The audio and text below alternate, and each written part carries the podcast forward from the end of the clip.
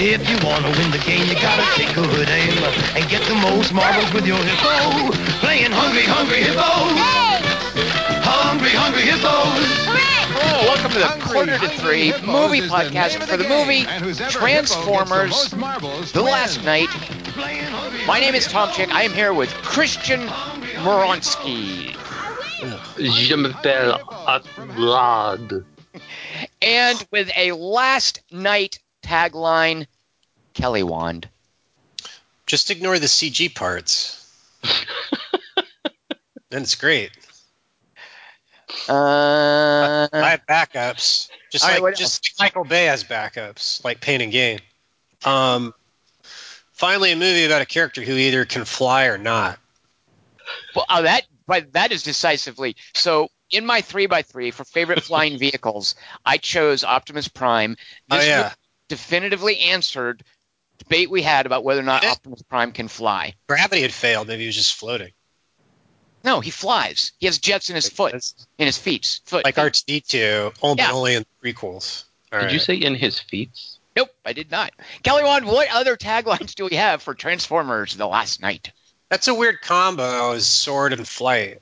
But I guess Wonder Woman also has the same combination. Uh, Wahlberg's best since New Kids on the Block. I don't know if that's true. Maybe I should rewrite that. Okay, what else do you Feel got? it. Feel it. More than meets the eye. See, it's a Yeah, that's you're you're using their tagline against them. just ignore the CG parts. Taglines. All right, well, Dingus, without spoiling anything for the listeners, because maybe some of them, uh, and according to, well, maybe some of them have not seen it, so don't spoil Transformers: The Last Knight and give them the basics, Dingus. All right. This week we saw Transformers: colon the last knight, like knight, in case anybody was wondering. A 2017 American science fiction action Hasbro franchise sequel movie about having two chosen ones and two doodads is better than having one chosen one and one doodad. It was directed by Michael Bay and written by Art Marcum, Matt Holloway, Ken Nolan, with story credit by those dudes, and Akiva Goldsman. It stars Laura Haddock, Isabella Moner, Oh, Stanley Tucci, Tony Hale, Anthony Hopkins, and Mark Wahlberg. Transformers The Last Knight is rated PG 13 Hmm. for violence and intense sequences of sci fi action, language, and some innuendo. Sounds about right. Kelly Wand, did they miss anything? Oh, Ben Foster's here uh, because Backstage West called him the Transformer of actors to read us what he found objectionable in Transformers. Hang on. A woman wears a dress that shows mild cleavage. Another character jokes about her taking it off. A girl describes a transformer as her boyfriend. What- One why is barely that's objectionable. why is that object? Oh, sorry, Ben. Go ahead. For children, Tom. For children. Oh, wow, he addressed you correct directly, Tom. Wow. One barely audible F word said by a robot.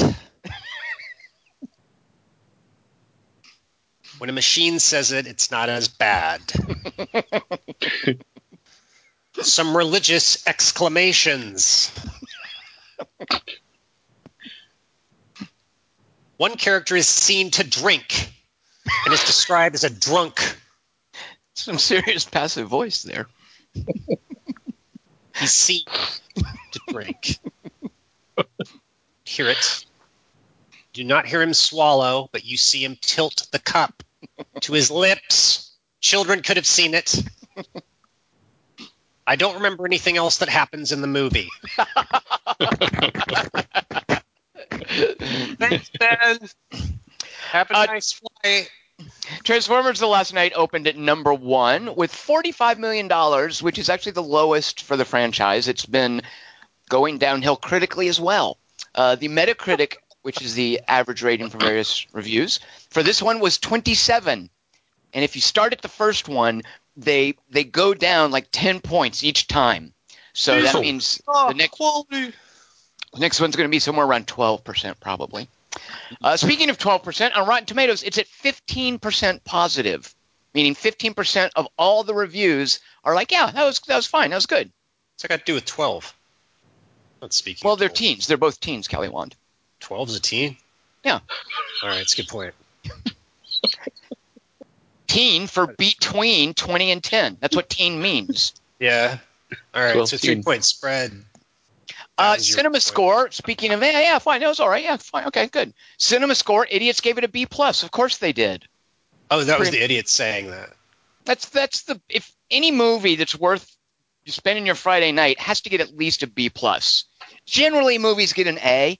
That's kind of the rule. But sometimes, eh, you know, maybe idiots thought it was a little long, or they're a little confused by some of the physics with that whole swinging bit the. So they gave it a B plus instead of an A. It's using an academic system that they would always get Fs in in school to grade a movie. Like, wouldn't they just go 1 to 10 or something? That's actually one, Kelly. One, you, I think you're joking, but that is one of my uh, one of the reasons that I contend that Cinema Score is it gauges a reaction from idiots because I feel very seriously that this whole idea of grading something, setting yourself up as if you were a teacher judging someone's work, is fundamentally flawed as a way to gauge critical reaction. Anybody who gives a grade to like a game or a movie or a book, uh, right up, you've screwed up from the, the very paradigm you're using is, is screwing up the process, I think. I think it'd work for statues, though. Grading statues. We just go B plus. If, or if you look at Venus de Milo. Kelly, one, if you were an art teacher and you Yeah. were grading the statues that your students had done, sure. But the whole idea of a grade implies a student teacher relationship. And I think it's really dumb. We're consumers of entertainment. You know, we're watching a movie. We're not we're not teachers who are they're instructing admitting the they're movie be- students. Who is? The dummy, the idiot. No, no, they're giving the grades.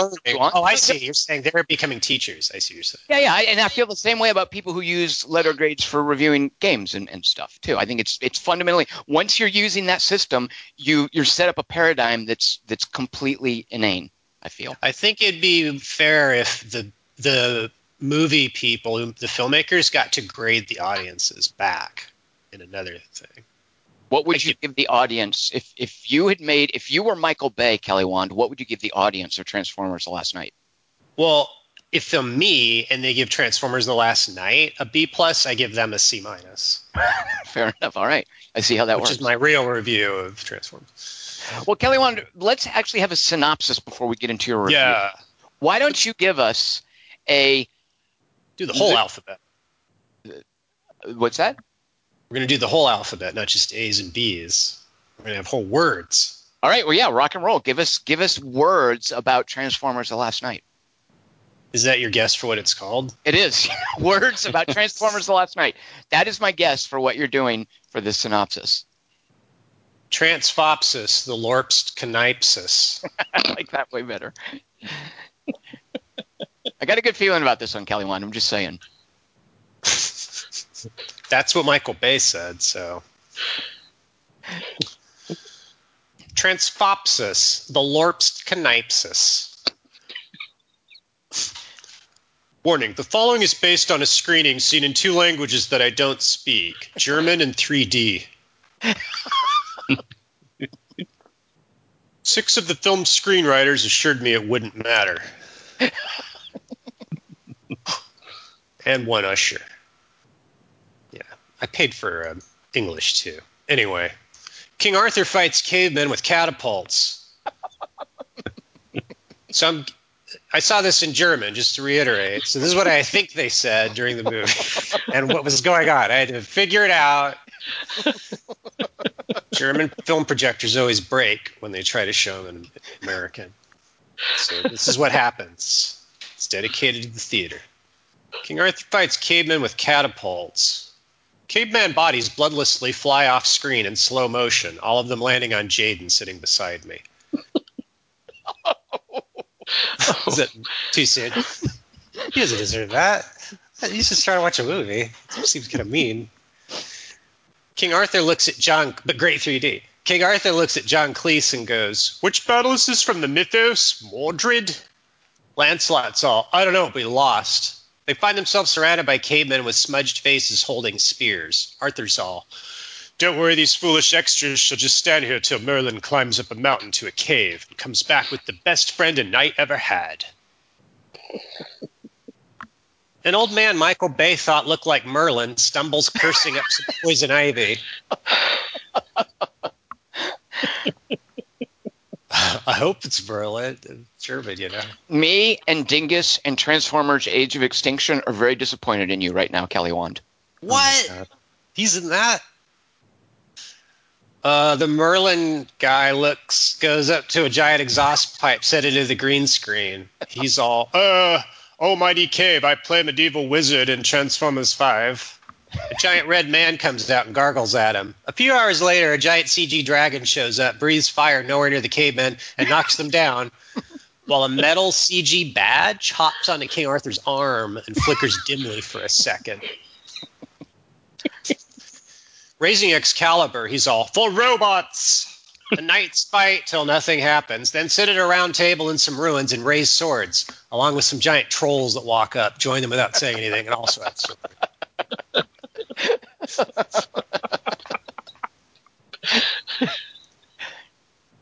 I didn't need the dialogue. Understand? Well, so far, other than refusing to acknowledge Stanley Tucci, everything is accurate. Yep. Oh, he's Merlin. Yeah. Jesus. Well, what do you? Hold that thought. I might have been confused on a couple other things. Some words are all 1600 Yaren later. A murder of movie kids stare up at an electrified chain link fence with a sign on it that says Chicago destroyed one of the Shia ones. No kids allowed. the fat, stupid kids all, fuck, I wonder how we're going to get through this. Cut to them through the fence, walking around the ruins of the Chicago sets from the third movie. One of the kids is all, whoa, rubble! This is the happiest day of my life. Another kid climbs up a pile of landmines and peeks down into a giant toilet bowl. He's all, hey guys, there's a mummy in here. Sure hope this is crossover. Suddenly, some RoboCop 2s show up and start shooting at.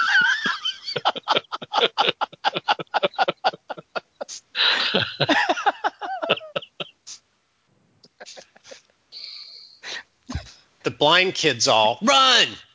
Meanwhile, in a garage, a soldier with a headset looks over at a guy with a beard and goes, Hey, Gary, the three kids you had by your first wife and the two by your nanny are running from robots on my TV screen. Gary. The dad's all, Damn it! I bet I sound like such a tool in German. Get the Jeeps. Let's go take those kids out. Suddenly, the Robocops chasing the kids stop so a Mexican girl can drape some piss jugs over their heads. They explode and shake their fists. The plucky Latina skips up to the boys and goes, Come with me if you want to not die. Michael Bay worked on that for three weeks and then watched Terminator. My name's something Hispanic.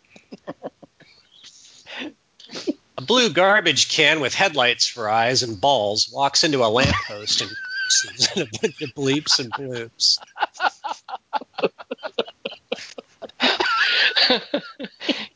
Kelly Wand, that's the new mascot. That's the adorable sidekick for the term the Transformers franchise. Yeah, I know. they need a new number five. Let's introduce that guy. like crank it up, take the wheels off. The Latina rolls her eyes and goes, "That's oil spill." He'll be our C3PO till Anthony Hopkins' Metro Butler droid shows up who never turns into anything. Suddenly, more robots start shooting at them, so they have to run again in slow motion for a bit. Suddenly, Mark Wahlberg walks in front of an American flag and goes, Somebody say being another of these? he throws a jar of his farts that makes the Robocops lose interest and scamper off giggling. The kid with two heads is all, Who are you, Mr. Wahlberg? My character's name in this is Cave Yeager, but my friends call me Kate. And this is my black friend Urkel. He's cowardly. The Kid bleeding out gasps, What did you do in the last movie again? Wahlberg's all. So that's why I moved to the ruins of Chicago, where nobody's allowed, because I'm a farmer. Although I see this as the spiritual successor to my science teacher in The Happening. The kids yawn. One's all, no offense, Dr. Wahlberg, but I wish we were running away from CG again instead of listening to you. Wahlberg nods understandingly. Suddenly, the bearded dad character shows up along with a bunch of jeeps and shoots at everything, then surrounds them. the bearded dad's all, "Damn it, Wahlberg! Stop rescuing my kids!" Suddenly, Bumblebee runs up, playing MC Hammer. The bearded dad and his troop shoot him to pieces. The seat beside me in the theater transforms into Dingus, stands up, pumps its fist, and goes, Mechanized! Darn it! What is? Uh, It's Michael Bay. they introduced oil spill, and that happened. Things B plus. Bumblebee reconstitutes himself and shoots all the soldiers, making their bodies fly through the air in slow motion onto Jaden again, even though he moved to another seat. Wahlberg's all, What's wrong with you guys? Shooting robots with handguns only works when I do it. I made this gun here myself out of toys. I'm a farmer. Bumblebee starts playing a new kid's song. Wahlberg glares at him. Suddenly, King Arthur's metal disc of CG flies on screen, crawls up Wahlberg's arm, down his back, sinks hooks into his balls, and attaches to his taint. The kids lose interest and wander off, except for the Latina girl who decides to move in with Wahlberg.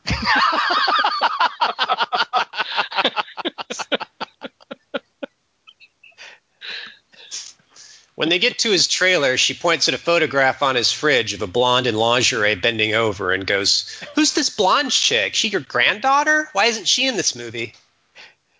Oh, the actress turned 17, so she aged out of a Michael Bay franchise. Huh, just kidding. That's my character's daughter. I murdered her and made beer out of her clothes. Hey, Tranny. He snaps his fingers at a baby CG Rex he lives with and goes, Bring me a bottle of the worst beer in the fridge. The dinosaur brings him a Bud Light. also, stop shitting screws all over my pillow. That goes for you too, little girl.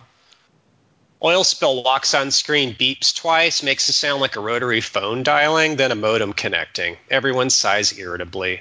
Shia nudges me and goes, That character's based on me. They walk outside and watch a bigger CG Rex vomit a car. Wahlberg's all, That's a 2011 Prius. Two Transformers with beards and machine guns walk up. One's all, Don't worry, we're in this. The other one's all, Mine's the one smoking the cigar. Michael Bay stands up from the front row and goes, Yeah, I didn't show smoking in Pearl Harbor because in that case I wanted kids to see the movie. Eventually he sits down again. Wahlberg sighs, climbs a billboard, sits on it, gets out his cell phone, and punches in his daughter's number. Her voice is all, You've reached Wahlberg's daughter's voicemail. If you're hearing this, I'm dead, and my dad used my clothes to make beer. Please don't let my death go unavenged. So he sighs sadly and hits buttons till one ends the call. We cut to a piece of CG floating in space that looks like moldy sliced apple chunks slowly coming apart. Some words at the bottom of the screen are all Planet Cybertron. Me and me and DeGrasse Tyson are all.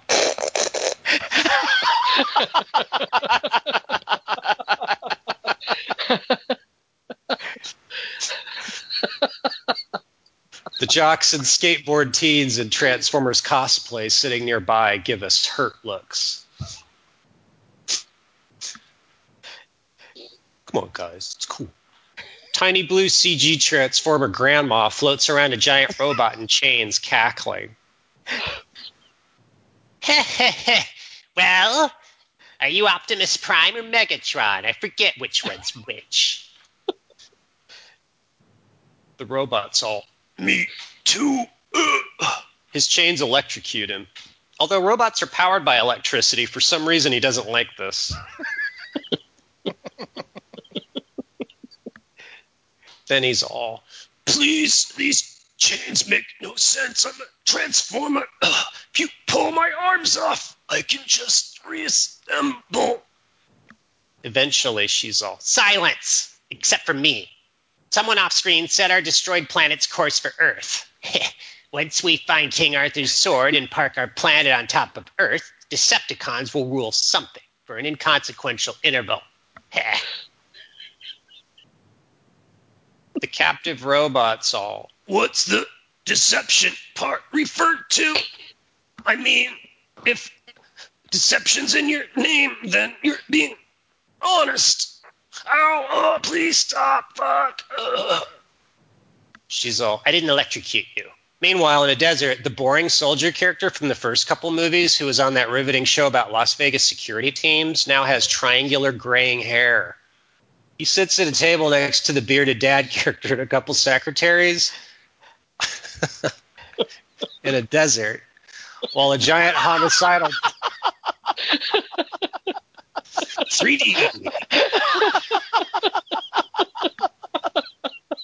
Michael Bay putting all on screen, all every cent. My imagination is on the screen right now. While a giant homicidal black robot with a sword snarls at all of them. The hair guy's all, fine, whatever, Tron, just promise not to play roulette at Caesars anymore. You're too good. Now, since we're evil, I mean, you're evil. since you're evil, we're going to give you anything you want, specifically other evil robots we somehow captured, now house in penitentiaries alongside much smaller human criminals. So, which one's you interested in? The robots all. Keyboard.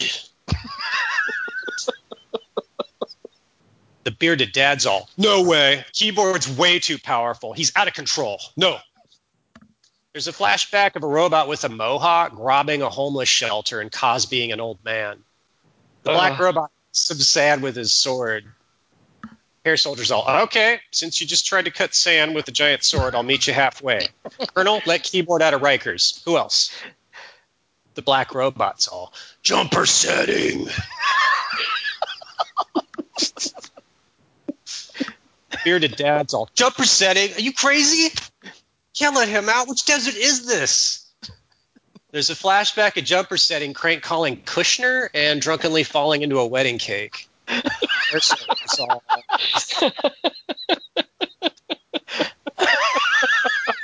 guess it's a montage, not a flashback. It's, it's uh, police footage. That's what it's supposed to be. Hair soldiers all. Yeah, we never imprisoned him. Who else? The black robots all. Fax machine head. Bearded dad does a spit take. There's a flashback of a nurse walking into a hospital waiting room carrying a small bundle up to the bearded dad. She's all, Congratulations, it's a boy. He's all, Oh, who's, who's, blah, blah, blah. He takes the small bundle from her, looks down, parts the blankets, and gasps in horror. Then he looks over at his buddy Fax Machine Head smoking a cigar beside him, does another spit take, tears up, and goes, Bro, you and Gladys? Ah, it's the happiest day of my life. Oh, look, yeah, it's his mother's tits. In the desert, the black robot's fallen asleep. Hair soldiers all, fine. Actually, let's just let all the evil robots out, save some time here. Meanwhile, in England, Megan Fox is now British. She stands at the front of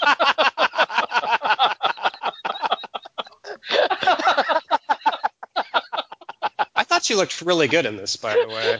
Like exactly how I remember her. I thought she'd hit the wall really hard, but I was wrong.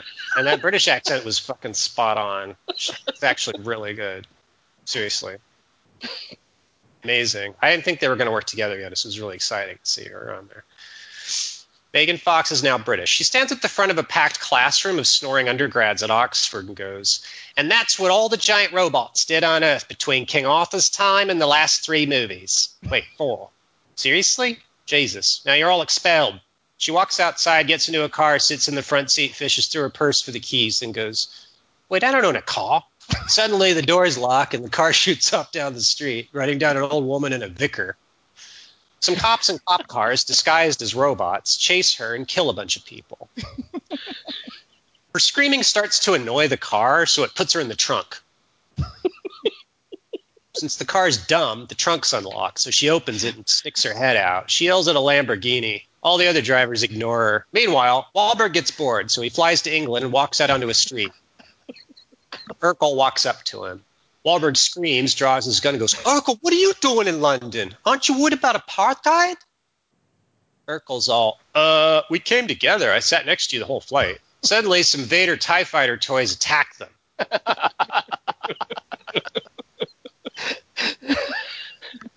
Obey.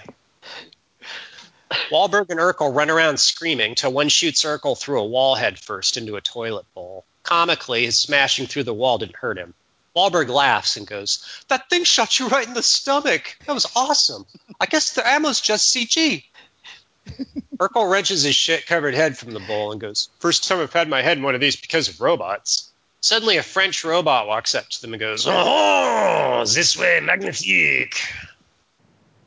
He opens an elevator door. They step inside. Suddenly, one of the Vader TIE fighters appears, rams Wahlberg hard enough to smash it through the elevator's glass wall, and flies around buzzing while Wahlberg dangles from it and shouts, Someone call 411 and text my daughter's voicemail describing all this. Hurry.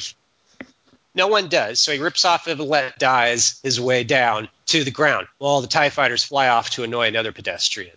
Bumblebee and the two bearded Transformers walk up, both of them now smoking cigars. A nearby penny farthing bicycle turns into Tweaky. It's all beady beady beady. Wahlberg's all. Watching me fighting miniature robots not turning into stuff must have been intense. Tweaky and Oil Spill regard each other disgustedly. Since the Transformer cars are out of gas, everybody walks to a castle where Anthony Hopkins limps out onto a lawn, smiles at them with his skull face, and goes, Yes, I didn't want the worst thing on my resume to be Freejack.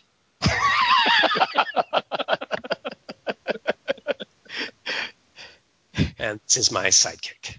A German World War I tank rolls up behind him and does nothing. Hopkins brings Wahlberg into his study and goes, Only a few people that I have paintings of knew the first name of King Arthur, a select group arbitrarily known as the Secret Order of Twinkie Wiccans. He points to some portraits. Here's all of them Socrates, Jesus, Benedict Arnold, actor Hal Linden, King Arthur, obviously, Zack Snyder, Grover Cleveland, Charles Manson, Shia LaBeouf, clerical error. Uh, also OJ, Mitch McConnell, Anna Nicole Smith, my curmudgeonly neighbor, Mrs. Magruder. Suddenly, Megan Fox walks in and throws Wahlberg over a chair. Hopkins and Urkel exchange excited frowns. The French robot's all. Wahlberg's all. British lady, I don't understand why you're mad. You people won the Revolutionary War almost 400 years ago. Hopkins is all. You two should marry. Come along into the church. I have more exposition to say. Two hours of screen time later, that's why it's called Westworld.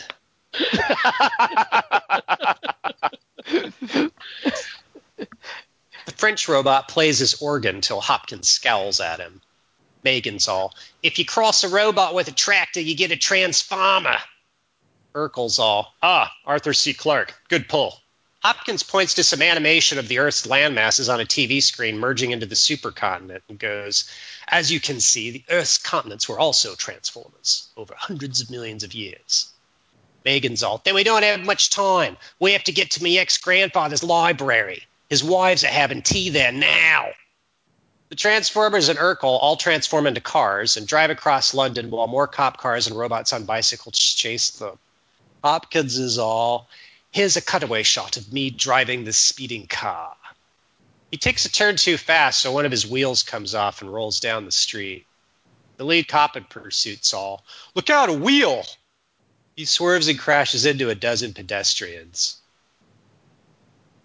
Hello? Big Ben explodes watch parts all over Jaden as he folds his arms and rolls his eyes at me. That big Ferris wheel morphs into a square. The guards at Buckingham Palace go on break. Finally, Wahlberg and Megan arrive at a mansion where old ladies are sitting at a table. Megan's all, Myrtle, Queen Elizabeth, this is 46 year old ex musician Mark Wahlberg. They all stare at Wahlberg hungrily. Estelle Getty's all, they promised us Timberlake. Wahlberg and Whit Megan go upstairs and lock themselves in the library. Megan's all, These are my grandfather's dearest possessions. Most of these items are priceless. She and Wahlberg begin breaking everything in sight. Downstairs, all the old ladies stare grinning up at the ceiling as plaster rains down on them and their food as they listen to huge objects. Ugh. as they listen to huge objects crash over and glass shatter. The wise old biddy of the bunch is all, Sounds like Megan's getting raped. The others are all, oh, yeah. Hmm. Ooh. Upstairs, Wahlberg sledgehammers his own cell phone, then starts peeing on a bust of Churchill. Megan's all, wait, look, I think I found a clue in this pop up book hidden in the wall safe. Wahlberg's all, oh, we're looking for clues? Megan shreds the book, then takes a strip of paper out of its spine and reads aloud Dear Megan, the next 20 minutes of this is set in a submarine. No, really, irritably, Megan's grandfather. They get on a submarine while the triangle hair guy and some army guys follow along in a little transparent mini sub that runs on baking soda. On the sub, Wahlberg takes his pants off to admire the metal disc. Megan Fox walks in on him and goes, Oh, uh, ooh. She licks her lips and looks hungrily at the bowl of wax fruit and the painting on the wall behind Wahlberg. Wall behind Wahlberg. Behind them, the French robot lights candles and goes, Dinner is served, mon cheris. Wahlberg and Megan change into strapless black gowns and sit down while the French robot serves them seven courses of escargot. As they pick glumly at their food, Wahlberg's all, So, uh, Megan, are you in any other Transformer movies? Megan sighs. She snaps her fingers at the French robot and goes, Can we just get the check? This is like being on a date with Hitler. The sub crashes into something and Wahlberg walks out onto a runway. He gets in the back of an Air Force plane, inhales some nitrous oxide from a mask on his flight suit, and takes out his phone. And as the plane takes off, texts his dead daughter, Look up in the sky. I'm there for you. He hits send. Suddenly, the plane crashes. Wahlberg gets out and goes, Now it's time for me to save the world. He turns and watches as planet Cybertron starts parking itself into Earth, destroying the pyramids, the Eiffel Tower, and most population centers, slaughtering billions. Wahlberg's all, Looks like no one's going to laugh at me for living in Chicago anymore. Suddenly, something dumb rises out of the ocean and keeps tilting back and forth under Wahlberg.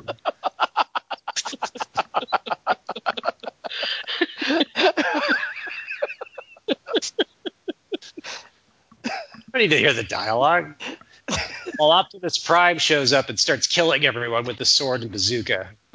Wahlberg's all, Optimus, don't you remember me? It's Cade Yeager. We walked around on some cables last movie and killed TJ Mill in a cornfield. One guy's face was his warrant. Optimus is all, Yes, I remember you fine. He raises his sword to kill Wahlberg, but unfortunately the metal disc turns the nothing in Wahlberg's hand into Excalibur, blocking the descent of Optimus's much larger sword of alien material. Optimus's eyes turn blue. Gary from Veep, wearing a headset in a control room, turns around to some Air Force colonels and goes, Something on his arm turned Wahlberg into King Arthur. All the medieval knights in the control room cheer and raise their swords. the colonels look at each other and do a slow clap. Optimus cuts off a bunch of robots' heads and they forget to reassemble. Sheathing his sword, he scowls at us and goes, I'm Optimus Prime, gateway to dimensions, son of Arathorn Prime, queen of Transformia. This is something I just said. Wahlberg slides past him screaming as the floor tilts again. Megan's all, Don't worry, Kate. I just destroyed another of me grandpa's libraries and found a second strip of paper behind some curtains that told me what to do in case all this happened. She grabs a spear that Cybertron's grandma stuck in the floor and holds onto it. Loses it a couple times, but luckily gravity fails. The grandma's all, No, the only thing that could ever kill me. And walks off screen. Cybertron continues crashing into Earth and also parks on it, permanently blocking out all sunlight and causing massive tidal waves. Wahlberg's all, I did it! I'm the King of England! He raises Excalibur over his head. What else did Arthur do? Uh, have sex with his sister? Destroy the Holy Grail? Sounds like it's gonna be a long night. Urkel, Megan, Anthony Hopkins, Tweaky, the French robot, Chappie, Triangle Hair, the daughter's voicemail, John Turturro, Merlin, the guys from Entourage, Bumblebee, the other new kids, Michael Bay, and Bei Ling all gather around him and smile. the Latina kid's dead, though. Bay's all, What will you do now, Whiteberg?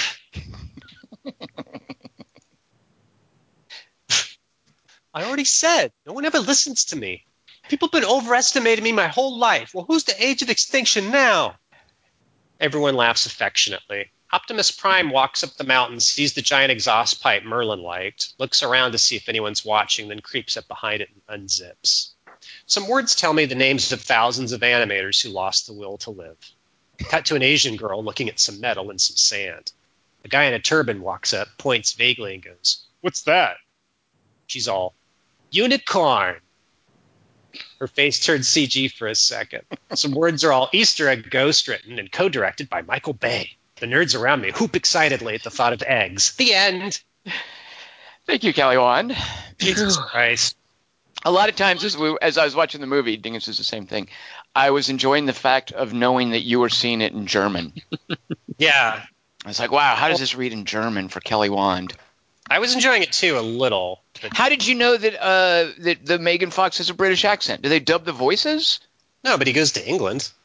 And she's like, Wow, She's- look at you paying Ooh, ooh, attention. she's moving Britishly. All right, but she has it. She, they're speaking in German. Like these are dubbed voices, Yeah. right? Wow. Well, he saw he saw some of it. I mean, the projector broke at some. It broke before the movie started, and then a 50 Oh. minutes went by, and it was raining hailstones on the way to the theater. And then they said, "Yeah, sorry, it's not going to happen. Don't even. You can't see it at all till Sunday. That's when we'll have it fixed, maybe." And then they made everyone stand in like one line to get refunds. And then I just went, "What time's the German one?" And then I walked in. Oh, the right, the English one broke. Right. Oh, I thought you had watched because you also said there was like an intermission or something. There was. It was a, a 15 minute intermission in the middle of the car chase. And it oh, Just just a German thing, like because they- it broke I again. guess. Yeah. They no. splice in intermissions for the audience in Germany. Yeah. Oh, that's considerate of them. Like arbitrary. What? It's Is already there- an is hour there- late, and then the thing starts an hour. Ugh, it's- Is Overture to Transformers playing during the intermission? No, it's a countdown clock in gray. Oh, wow. That sounds like slightly terrifying. And this also happened to me at Alien Covenant, so it's actually made me want to move back to America. Like just by itself. Like, all right, fuck you, Germany. You Well, let's get- let's get on that. Let's get that done. the projector that d- doesn't work if you show it in English. What kind of fucking? You guys make BMWs. Kelly wanted at least it was in focus. Whereas Dingus and I had to watch the Scarlett Johansson Ghost in the Shell movie. Oh, I see. Focus. Yeah. Yeah, that's true. All right. Well, American Dingus, Kelly appeal. Wand is announcing next week's three by three. This week is mine. So since there's nothing else for you to do on the podcast, I guess why don't you go first? Tell us what you thought of Transformers the last knight. Give us a movie that's ever so slightly better and a movie that's not quite as good as your over under. Uh, first of all, I do want to tell you, Tom, that I remember um, what the partial trailer I saw was when I went into the movie. Because we went to a movie theater that only shows three trailers. Um, and I went in the theater first and just saw the last part of it. And so the trailer that was showing directly before uh, Transformers The Last Knight was the sequel to An Inconvenient Truth. Oh, that's kind. That's, that's Oh very yeah, an considerate of them. inconvenient sequel. yeah. Because Transformers audiences are interested in science. Yeah, they love the environment too. Well, the end of this movie does does try to make some sort of a weird environmental statement. Um, but there, but the funny thing that happened was that at the end of that trailer, where where Al Gore is like yelling and doing stuff, I I, I wasn't I was just finding my seat. Uh, one person in the audience started clapping, and What? like a couple of people just started laughing at him. It was really weird. Someone clapped in the German audience when Optimus Prime spoke and said something near the end, like "duh duh duh duh," even though he always says the same thing. But they were Duh, like, duh, duh, yes. He, So when he said, for- "I'm Optimus Prime," he's like, "Yeah." Well, there was it was this one person who's like who who started like clapping, like thinking everybody's going to join me in this, and nobody did, and then everybody just kind of snickered. It's kind of sad. But anyway, I just thought it was. I didn't even know there was going to be a sequel to Inconvenient Truth, and the fact that it showed right before this movie, I think, is pretty funny. Um, all right, for my over under, my under, I would choose uh, the movie Battleship. Um, under that's my under. Yeah. Jesus. Over, I'm choosing Battle Los Angeles. Oh God, those are both wrong. You're crazy. Thing is, you got it wrong. Did you hear that? Kelly Wand is giving you an F. You are not passing his class. You get a failure. How are they grade. wrong, Kelly Wand? How would you have? Wait, hang on. Maybe you're right on. I hate Battle LA too. You hate Battle LA, Battle LA, right? Yeah, but I like that part where they drop the grenades in the pu- in the pool. That's true. And there were a lot of things that I laughed. I, I had a lot of laughs during this movie. I will admit that. Um, I think the movie is. Uh, it, it was weird for me. I, I, I would call it interminable, uh, except that the last one that I actually liked, Age of Extinction, was 15 minutes longer than this movie was. Oh, I didn't know that. Wow. You know, it was two hours and 45 minutes long. Whoa, are you serious? Man, It's like Godfather. I don't length. remember that. Wow. Yeah, I don't either. Um, yeah, this is two hours and 29 minutes long. And, um, Trim the fat. and it's just god there's just so much shit being shoveled in that last I, I wouldn't even call it a third act i don't know if michael bay knows what a third act is it just feels like the third act is going on and on and on and on and on so i think at least for battle los angeles you can you can uh you can There is no third act. thank i think it's john i forget what his name is john leachman maybe um knows that he can make a movie that's half that long that has a couple of amusing parts and even knows how to use its lead character or its lead actor properly uh, instead of just sabotaging him the whole time. Um, so yeah, I, I really, I really wanted to love this movie because I liked Age of Extinction so much, and unfortunately, it just I think the last last third of this thing at least just is just so much shit just being thrown and thrown at you.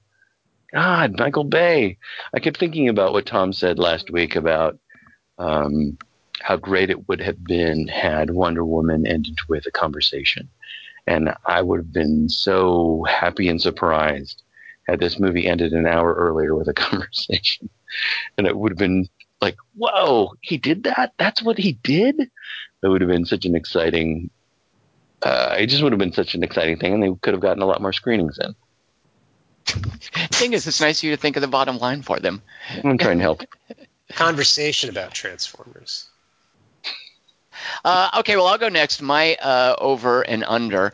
Um, I- would characterize this movie as bizarre, dumb, and noisy, which in and of itself is not a bad thing. Bizarre, dumb, and noisy doesn't doesn't have to be bad. I've enjoyed lots of bizarre, dumb, and noisy movies. Uh, however, there's a spectrum on bizarre, dumb, and noisy, and rather than me trying to sandwich closely uh, a movie that's bizarre, dumb, and noisy that's slightly better than this and not quite as good as this, I'm just going to give you two ends of that spectrum. At the upper end, I feel that well, let me go. The, the bottom end, there's a movie called Iron Sky, which is just it's bizarre, dumb, and noisy, and I think it's crap. Like Iron Sky, I think I I don't. I, I think the filmmakers of Iron Sky, and I, I don't know if this is the fact that they're not American or what inspires them, but I, I think they think they're being funny and they're Right. not, I feel. So Iron Sky doesn't understand how to be bizarre, dumb, and noisy without just being junk. A movie that I kind of feel does understand how to be bizarre, dumb, and noisy, so I don't know what's going on here. A great bizarre, dumb, and noisy movie is Age of Extinction. Uh, and I think one of the problems here is Michael Bay, who is so incredibly uneven because 13 hours, the last movie that he did, the Benghazi thing, is actually a decent procedural about you know what happened in Benghazi. 13 hours isn't awful. It's clunky at times, but there is uh, some thoughtful action in that movie. Uh, there's an interesting cast. Uh, and you know Michael Bay occasionally kind of knows what he's doing, but whatever happened with the last knight, it falls far, far short of Age of Extinction on several fronts, and I just want to briefly mention a few of them. Uh, Jerrod Carmichael is no T.J. Miller. Anthony Hopkins, just phoning in a paycheck, is no Stanley Tucci. That silly floating world nonsense, which Dingus describes as shoveling crap at the screen, that is no Hong Kong getting sucked up by a giant magnet. Mark Wahlberg getting a sword as the payoff is no oh. robot dinosaurs. So uh, all these things that, for whatever reason, kind of worked for me in Age of Extinction, their counterparts in Last Knight just fell pretty flat. So, and, and, and most importantly, by the way, there was very little self-deprecating humor with Wahlberg in this movie, like there was in Age of Extinction. Uh, this movie kind of reminded me of Patriot Day, which, uh, in a way, in that Wahlberg just kind of photobombs this movie. Patriot Day is a really cool procedural about the the Boston Marathon bombing, and it's Peter Berg. Uh, it, it's it's it's the it's, it's sharp as he did that uh, Deepwater Horizon movie uh, about the the bombing, but for whatever reason. He Wahlberg gets crammed into different scenes. It's like he's photobombing this cool procedural, and he's a, a sort of a composite of different characters. But every now and then he shows up and he's super earnest. And okay, what's he doing there? It doesn't make sense. But he's not there long. Then it goes on to the more interesting stuff he's kind of harmless in Patriots Day, whatever. But this is the same thing. He's just kind of showing up and taking himself seriously, and there's none of that really fun self-deprecating stuff that was in the first movie. So on those fronts, this is just no Age of Extinction. Um, and I, I was just completely not into it. Not completely. I, w- I was mostly not into it. I will will not remember anything about this movie in two weeks. Uh, and that's that's bad for a movie that's bizarre, dumb, and noisy. It should at least be memorable. Kelly Wand, give us an over and under, and what's your uh, basic assessment of Transformers: The Last Knight? Uh, my over my my theme of my over under were movies about robots fighting. Mm-hmm. So my over is uh, Real Steel with Hugh. You Jackman. saw Real Steel? Why would you have seen that? because we were gonna do it that one week, and then we did Tower Heist by accident. So I watched part of Real Steel. Ah, you haven't even You seen like I whole watched. I You watched know- part of Real Steel. You don't even know if it's good. It might be awesome for all you know. I've never seen it. I have not seen Real Steel. I assumed that Real Steel was a kids movie. Mm, I've, I have a theory that everything is a kids movie now, so I sort of tune that out. Just, you know, see how much they can sneak in. That's good to me. But um, So you would rather watch Real Steel than this? Okay. yeah, and also I think a big reason is Hugh Jackman's in it as like the coach of the boxing robot. Right. And so I think the fact when you have the humans the same size as the robots, it's a little more interesting. Like watching tiny humans run from giant robots that never hurt them is really fucking boring. It was boring five movies ago. It's always boring. It'll always be boring. And then doing it in slow motion. So like we don't even know how like the rates. How how excited should I be? Because I now I, it doesn't look like anything's going to hit anything. And the whole implication that you can you know where something's going to be, so you know which direction to run when these giant things are fighting past you. They always run with these looks on their faces, like we got to get to there, but that, that like there's nowhere safe either. So that bothers me a lot in these movies. Well, it's a movie that's not quite as good as this one. Then Rocky Four about robots fighting. robots fighting Rocky Four. Wow. No, I'm just kidding. Uh, Oh, you're basically calling Stallone robotic. Is that what's going on there? And Ivan Drago. Wow. maybe my overs Robot Jox and my under. Is Ivan Drago Dolph Lundgren? Yeah, Yeah. Oh. He's he's uh, he's holding up really well. Dolph Lundgren. He's Yeah, done some crappy funny. movies, but I, yeah, I love seeing him. I saw him in a movie best recently. He was in a movie with uh oh shoot uh Charlie Sheen, uh, Denise Richards. He was in a uh, uh, an airplane hijack movie where he's the villain uh, and he fights Denise Richards. And Denise Richards is the John McClane. Wow. What? Yeah, she's like a federal marshal who gets on the plane and you know she's just on vacation. It's that kind of thing. And the plane gets taken over by terrorists led by uh, Dolph Lundgren, who just is looking awesome. Uh, and then they have to fight and yeah, and then the movie Wait. happens. You're totally making me want to see this. yes, I know. Seriously. Also, Kelly, you just made an awesome title in the best expendable. Oh yeah, it should just be him. Because then Chuck Norris uh, creaks on screen. I in think the he same should- shot. you should bring Chuck Norris in and shave, dry shave him. Dolph That's Lundgren's also in a terrible. They're trying to they're trying to go for an Ash versus Evil Dead thing. I forget what that's called, but uh, he's a demon hunter. Uh, I forget what was that thing called, but that that was terrible as well. I usually don't Uh, like big heroes. Like I like the hero to be small and the villain to be big. Like, oh, how's he gonna win? That's the thing. He's the villain against Denise Richards. Oh, yeah. Right. So- Right, You that's why I like- Shia LaBeouf. Yeah. So Kelly Wand, the movie is called Altitude, uh, and Denise Richards and Oliver Plastic Surgery are in the lead, and Dolph Lundgren uh, is a supporting actor. Don't confuse it, by the way, with the Altitude from about three years ago, in which a bunch of dumb teenagers get in a Cessna and get attacked by a sky octopus. Oh, that sounds good too. That one, uh, that one, you actually you should see both altitudes then. Yeah. So I can't tell. I'm can't, I'm picturing it and going, would that be easy to dodge or hard to dodge? Because the sky octopus. Yeah. Uh, yeah, I know. And it squirts. Never mind. So has Uh, Kelly Wand told us whether he liked this, liked this or not? Well, I can't be trusted because I didn't really hear it, and there was a lot of. It seemed to me there was a lot of conversation, and so I all I had to go on was Michael Bay's action choreography, which would generally seem shitty and like he never is good, and um, there was a lot of. Uh, there's something that really bothers me about his movies, and it's true of every one of them, is no one ever gets hurt, and they should get hurt. T.J. Miller, maybe T.J. Miller would like to have a word with you, Kelly. Yeah, that's seriously. true. But I almost feel like that's him going, T.J. Miller going, I don't want to work on this anymore, and then Michael Bay going, all right, well, I'll write you out somehow, and then agonizing over it. But see that I mean, you're, No one you're right, no one gets killed in these movies, but that that's that's an accidental moment. I, I say accidental. That's a moment in Age of Extinction that has impact because you genuinely feel, oh man, T.J. Miller's not in the movie anymore for whatever character reason. was fun and killed off, right? Yeah, exactly, and, and that's kind of like a that that's a that's I a, didn't happen here.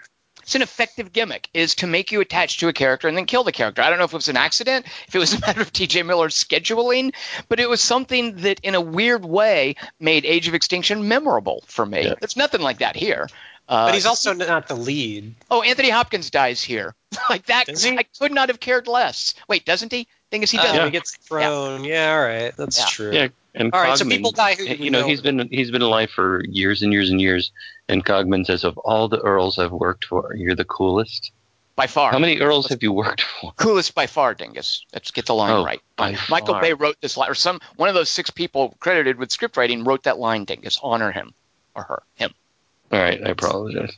So wait, and, uh, the, so, and the daughter, the daughter not being in it, like that's that reminded me of the Paul Walker stuff. Well, she's in now- college. You know, the world's falling apart, but she's at college. yeah, Come this on. is all explained, Kelly Wand, if you see it in English. I saw it. I saw it. Uh, I do. I did find myself thinking, you know, she's going to be sitting at home and she's going to get a text from some random guy she doesn't understand saying, "Look in the sky, it's me up there for you." Smiley face, smiley face. She's not. Yeah. That's, that's from some random soldier. Like the uh, uh, Mark Wahlberg asks a dude, "Can I borrow your phone?" And then Oh, from yeah. his phone, he sends her a text. So she's going to get the text from a strange number. And have no idea. She's like, "Oh, some some idiot mistexted me." And uh, hasn't he already previously done the setup where he tells Isabella the code words that he talks to his daughter with? it never pays off. Instead, he sends this random text. So much stuff doesn't pay off. I mean, Nothing there's pays talk- off. That that little girl doesn't pay off. She just Yeah. disappears from the movie. No, Yeah, she comes and back at the she, she pops up as a as a yeah. I love the way this movie is edited. I mean, love in a hatred In way. hate. Uh, because people just pop up whenever they feel like popping them up. And you're in your synopsis, you're like, they walked to England. It really is like, how the hell does she wind up on the Osprey or whatever? she I will say, Isn't the thing is, it's explained. She stows away. It's very clearly explained. yeah, she's when like she you winds knew. up with yeah with Beep Boop, somehow she winds up there. Yeah, Uh, this the the editing in this movie reminded me of a Transformer itself. You know, the way Michael Bay just does Yeah. Transformers is a car is driving along. It looks super cool. It's sleek, and then crazy CG happens, which has no regard for anything. And then a, a twirling robot emerges, and then the robot's standing there talking to you. Uh, it, it just makes no sense going from point A to point B. And one of the cool things about Transformers as toys, and I'm positive I must have made this incredibly insightful point previously in a Transformers podcast. But one of the cool things about Transformers is you would see, okay, oh, that's the wheel that then is going to turn on the car door, and then it folds in. The car door is now its arm, and the wheel becomes its hand. And when Optimus Prime, like the hood of the truck flips back, you can see, okay, that's now his back. Like as toys, they had to kind of make sense, and you had to see how the parts. Now it's product placement. It's product placement and it's just CG noise. And Yeah. and the the editing reminded me of this, the way that the movie just scenes, just random scenes thrown together. And okay, now we're gonna have this happen, and it would just be point A to point B with just just noise in between that Right. that made no effort to explain the connectivity between the two scenes. Yeah, that's what Much yeah, like a it's a Michael Bay Transformer thing. transforming. Well, it's not a Michael Bay thing because he has like Pain and Gain and 13 Trying Days are not awful. Like those are well-made movies. They're just not noisy and dumb. Well, there's a dumbness to them, but they're just not they're just not CG noise. Did he make Deepwater Horizon? No, no, it's Peter Berg. No, it's Peter, Peter Berg. Berg. Yeah, Uh, yeah. Yeah. Uh, I like the way that you talk about the the noise uh, in the spaces because what really bothers me about this, and it's you know it's maybe pointless to nitpick these types of things, but I don't understand the scale of any of these things. If, if it's a little Lamborghini and it ch- and it turns into something Right. that's as big as a semi That's truck, huge. yeah. I Where's don't all that understand. And Yeah. they totally totally effed up the the the scale of Optimus or Negativus or whatever he was Prime when he was in that underwater spaceship, it, and then he's outside and he's a totally different scale against the human beings. I don't get what they what they do with scale. So all what you just said about noise being in between things, I think that that's just his excuse. He must. Well, you just put some noise in between, and that's why they're bigger in these other situations. I wonder too, Dingus, if that's a function of, and I didn't. Did we stay for the credits? I don't think we did, right? We No, because I we were we were going to see um, another movie. I wonder if it's a function of different special effects houses working on different sequences, and I don't I know if that was the right, case yeah. with this. Um, but but yeah, that's that's the sort of sloppy thing that okay, this this house is doing this sequence and this studio is doing that sequence, and they don't know what work the other person is doing, and Yeah. somebody gets hired an editor to stitch all that stuff together. Uh, yeah, like I, I kind of thought too that we were going to get every now and then I would see, oh, there's going to be a cool idea coming. Like I thought that the whole planet was going to be a transformer. I thought that that's what was set up. Is that this Cybertron place was itself a transformer? Because like in Guardians of the Galaxy, you know, Kurt Russell's Yeah. a planet. I thought we were going to get a whole planet transformer, and or that that Earth cool. is. But it was all this like floaty platform stuff that I just made no sense. it was just noise. Uh, Yeah, Yeah, there's no a bunch of payoff. noise. There's no big shot of it going away or blowing up even. Well, even the horns, like this whole idea, Kelly, one you whatever German is for horns. In in the English version, they set up this idea that horns are growing out of Earth, and I Hmm. don't know if that's. I, I guess the little Easter egg Is at that the end. King some- Arthur? What's the I don't Arthur? think it's an Arthurian thing. The Arthur reveal is just that that you know Transformers are basically responsible for human history. It's just like, hey, let's take the moon landing and say, oh, it's about Transformers. It's just sort of gimmick. Hey, let's Yeah. take the Arthurian legend and it's it was about Transformers. You know, Wouldn't that have come up for Scump? So wouldn't that have come up in the first four movies though? Mm, When they would have gone, oh by the way, you know that giant exhaust pipe in England that looks. I mean, like- it's retcon. It's it's basically saying that there's been a secret society uh, that has been, and pretty much everyone famous. You you listed some of them. Kelly Wand is included in this secret society Shire. that is guarding. They're like Templars that are guarding the secret of the Transformer. Where were they in the last movies? Actually, that is a good point. Dingus, you're always the one on point about that sort of thing. the army guys. Where were these Templar, this under this secret brotherhood? Where were they in the last movies, Dingus? When Chicago was getting destroyed, why didn't they care about that? Uh, like, eh. they were helping with uh, Wolverine over in Japan at the time. Actually, I think I have an answer for this. Oh, go ahead. Uh, I think their job was to keep Meg, the Megatron from getting the staff. And as long as the staff wasn't on the scene, which didn't happen until this movie, these Templars were like, whatever, Chicago, you know, blow up. Uh, robot dinosaurs sucking up and Hong Kong getting sucked up, whatever. As long as the staff wasn't out there, as long as the stakes didn't get escalated to that point, the Templars were just going to lie low. So it was only when the staff of Merlin came out and Quintilla could get her hands on it. And Quintilla. it, it was, well, wasn't that her name? Quintessa? Quintilla?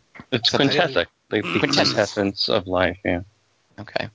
I also was hoping again, potential cool idea. First of all, they get in like they show us that that old World War One tank is a transformer. That's kind of a cool idea. Yeah, and this yeah. bit where you know the transformers throughout history, you know, they were in World War One. They, the they their Nazis. inglorious bastards moment. Yeah. like like I when I, I kind of like that so that when we get to that that that old submarine, I was like, oh cool, the submarine's going to be a transformer. Yeah, yeah.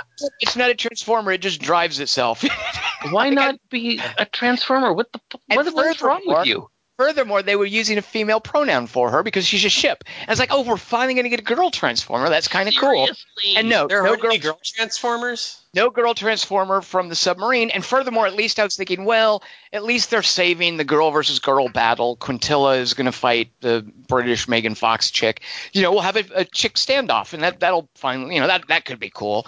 And no, I didn't, none, none of that happens. Uh, the only cool. the only thing the Megan Fox chick does is I think she like Grabs unplugs the staff. Like that's all Yeah. Her job Which he is. could have done. Why is Mark No, no, Wahlberg? she's gene- Kelly wants she's genetically coded to the staff, so only her. It can only work with her. But she doesn't get to do any cool like fighting or proactive Right. stuff. She Yeah. literally is there to just unplug the staff. yeah. Yep. That's the woman's place in the Transformers mythos. Not that he has much more to do either. I Why don't is know he what King the hell's Arthur? going on Why with him. does the thing pick him? Because the, here's the whole deal. Because the uh the little badge, I called it a right. Why does it pick him?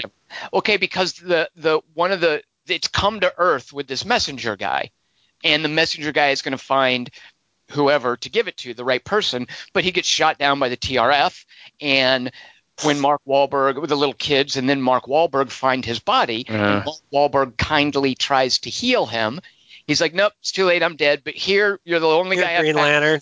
So here, yeah, take this. So Take Mark this. Wahlberg Yeah. gets the doodad that turns him into the chosen one, just because he was the only one there for the samurai transformer. Oh, he's so Yeah. worthy. Good thing I mean, it it wasn't a woman who tried well, it could have been save the little fat kid, like when they climbed Yeah. into the, like it might it, yeah, it or a could've been- serial killer. Um, let's get uh, let's talk. Uh, uh, so, uh, Chris Markinson, whose email is entitled "Transformers Ugh."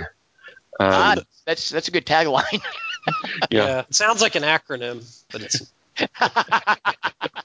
Um, underrated gargantuan horror. actually brings up something that I was thinking in the beginning of this movie. That I, I love that he brought it up, and actually love that Kelly Wand made reference to something that touches on this when he was talking about his overs and unders. And Chris Markinson says, uh, Marky Mark and Isabella bond pretty quickly. I think Logan continues to spoil me. And I have to confess that in the first part of this movie, when Mark Wahlberg's showing up in that weird bronzer makeup, uh, and just oh my looking god, so yeah, odd. Dingus. What was like his lips were all like they, they didn't they even left like a gap between his lips and the bra. Like what was that? His so lips- freaky. It looked like he was wearing some weird glowing lip gloss, Yeah. um, and his face looked weirdly orange. And it looked like at the beginning of that, where he's going through that whole sequence, like it was kind of it gave me kind of a Logan vibe. And it's interesting that Chris Markinson brought that up as well, but of course it doesn't pay off in any way because then just crap starts happening, and like Kelly once said, the RoboCop two things happen. Um, but Ugh. when he first shows up and he's walking around and he's looking so haggard, or trying to look haggard, and they're like, "Are you that guy?" No, I'm not that guy. Uh, you know that whole the the kids. Uh, are you are you the legend? Thanks a lot, legend. Uh, and then he goes off to the junkyard. yeah, he's all a kind of a- I did get kind of a Logan vibe to that, but of course, Ah, right, right. Can't really I- sustain that at all. I was into the Not Cade mobile. You're into I was what? into the Ca- I was into the Cade mobile. I liked that truck. Like how how the plates were removed. It was like super lightened, I guess, for Yeah, no good yeah. reason. I, I was into his truck. Yeah. I'm a Yeah. farmer. Why do you He's keep not. calling He's him an a farmer? inventor. Yeah. he's an He was a farmer in the first one that invented He was stuff. an Oh, no. inventor. Dingus, he's right. He had a farm, but he, He had a he wanted to be an inventor. Yeah. He had a cornfield for them to drive through. There's nothing they could have Yeah, made money that's from. what a kind of All they were farmer talking about was making money by selling things for 20 bucks. I can sell this thing for 20 bucks. I can sell that thing for 20 bucks. The cornfield is just a prop in that movie Did for the, uh, for the rally racer to drive through. Do you did remember the Mark rally? like it otherwise though? I mean, I presume. So he thought. The, he No. thought he got a Logan vibe, but otherwise he loved the movie. Was that his takeaway? Yes, Chris loved the movie. He thinks it's uh, it's probably going to be on top of his list. Uh, he thinks that he's going to take Logan off of his list now um, because uh, no, he says this They is do. the first. He says this is the first Transformer I've watched since watching the cartoon movie uh, many many years ago, and he says this was horrible. He two didn't and a half see the hours other long. Uh, No, he this is the first Transformers movie Chris Markinson has seen. Um, it's a great entry point. And and I love and he says something that too you said that giant alien robots have been on Earth for more than a thousand years and somehow everyone has kept it a secret. Yeah. He's Well, also they've been- at how many times people said shit. A lot of S bombs. I noticed that, and instead of an actual F bomb, there was a mofo. We got mofo as our F bomb. Oh, Who From says that whole- it? Uh, well, one of those vaguely racist. Hey, I'm a black transformer. I'm a, I'm a transformer with a black man's voice. And Yeah. they're doing jive talk. Like those are like weirdly uncomfortable. So one of them says something something you mofos, but then otherwise just S bombs right and left. Uh, what was the whole deal with the Decepticons? That whole Suicide Girls were going to show you their like their stats or whatever, and then do nothing with them. They, it is impossible to tell what robot is fighting what robot, and even to care about it. Why are you bothering to introduce them to us? wait, that's a that's a Suicide Girls thing. Isn't that no, not Suicide Girls, Suicide Squad. sorry, Suicide Girl. Do you know what Suicide Girls is, Dingus? He's sing about the Like that- Kirsten Dunst movie. no, I think it has to relate to porn though. Obviously, Uh, it's- What yeah. kind of porn are you watching? uh, I mean, you would really want to I'd go like there? to borrow it. No, it's fine. I like that she should it's talk called Suicide Girls, though. But it is It it's that kind of Tarantino-esque grindhouse. Hey, let's flash the name up. Kind Comes of this thing. member. Right. So I don't understand why they bothered, why he bothers to do that, other than to steal somebody else's stylistic, like thing that that he like. He's like, hey, let's do that thing. It, but it doesn't matter. It, it doesn't matter. Well- None of those characters matter at all. I think if you think of this as a toy franchise, like I could see. I don't know that it, it actually goes to this place, but I can see that hey, we're going to introduce new toys, like the like people who watch Transformers movies who grew up with the cartoons. Uh, like to some people, Dingus, and this is silly to me, but a good friend of mine named Brandon uh, is is really into Transformers because he grew up with it, and for him, it's kind of his Star Wars, in that he knows it's silly, but it was part of his childhood. So when he goes to these movies, there are nods to specific Transformers for him. I am Oh. guessing that these were either specific Transformers or they were introducing new ones to the the pantheon of Transformers. For whatever reason, this was a specific call out. And, and maybe it meant something to someone who actually cares about and follows Transformers. Oh, I, all I don't know. I don't know. But it is definitely conspicuous that hey, we're we're we're seeing these guys. Their names are coming up. We're going to think they're major players, but nope, they're just more CG noise that goes on Yeah, in you're the supposed background. to just Yeah. applaud their names coming up. That's Yeah. the money shot. Like, yeah, Yeah. this is the Well- word. Well, Markinson also says this, and I did notice this as well. He he asks, uh, what uh, one of the Autobots or Decepticons had brass knuckles with punish on them, right? Right. And the the cop car Chris says to punish and enslave on the side of it. Which I thought Yeah, was uh, uh, good writing or bad writing, Dingus. Uh, that's just fine. As Oh, far yeah. as this movie's concerned, I it's like it too. fine. Right. That, that might be the best piece of writing in Transformers: Dark Knight. I Uh, saw it as that Transformers. Like he Dark actually Knight. was You really called it into Dark his. Knight. Oh Jesus! Character. Oh my God! Suicide Girls and Dark Knight. Let me edit that out.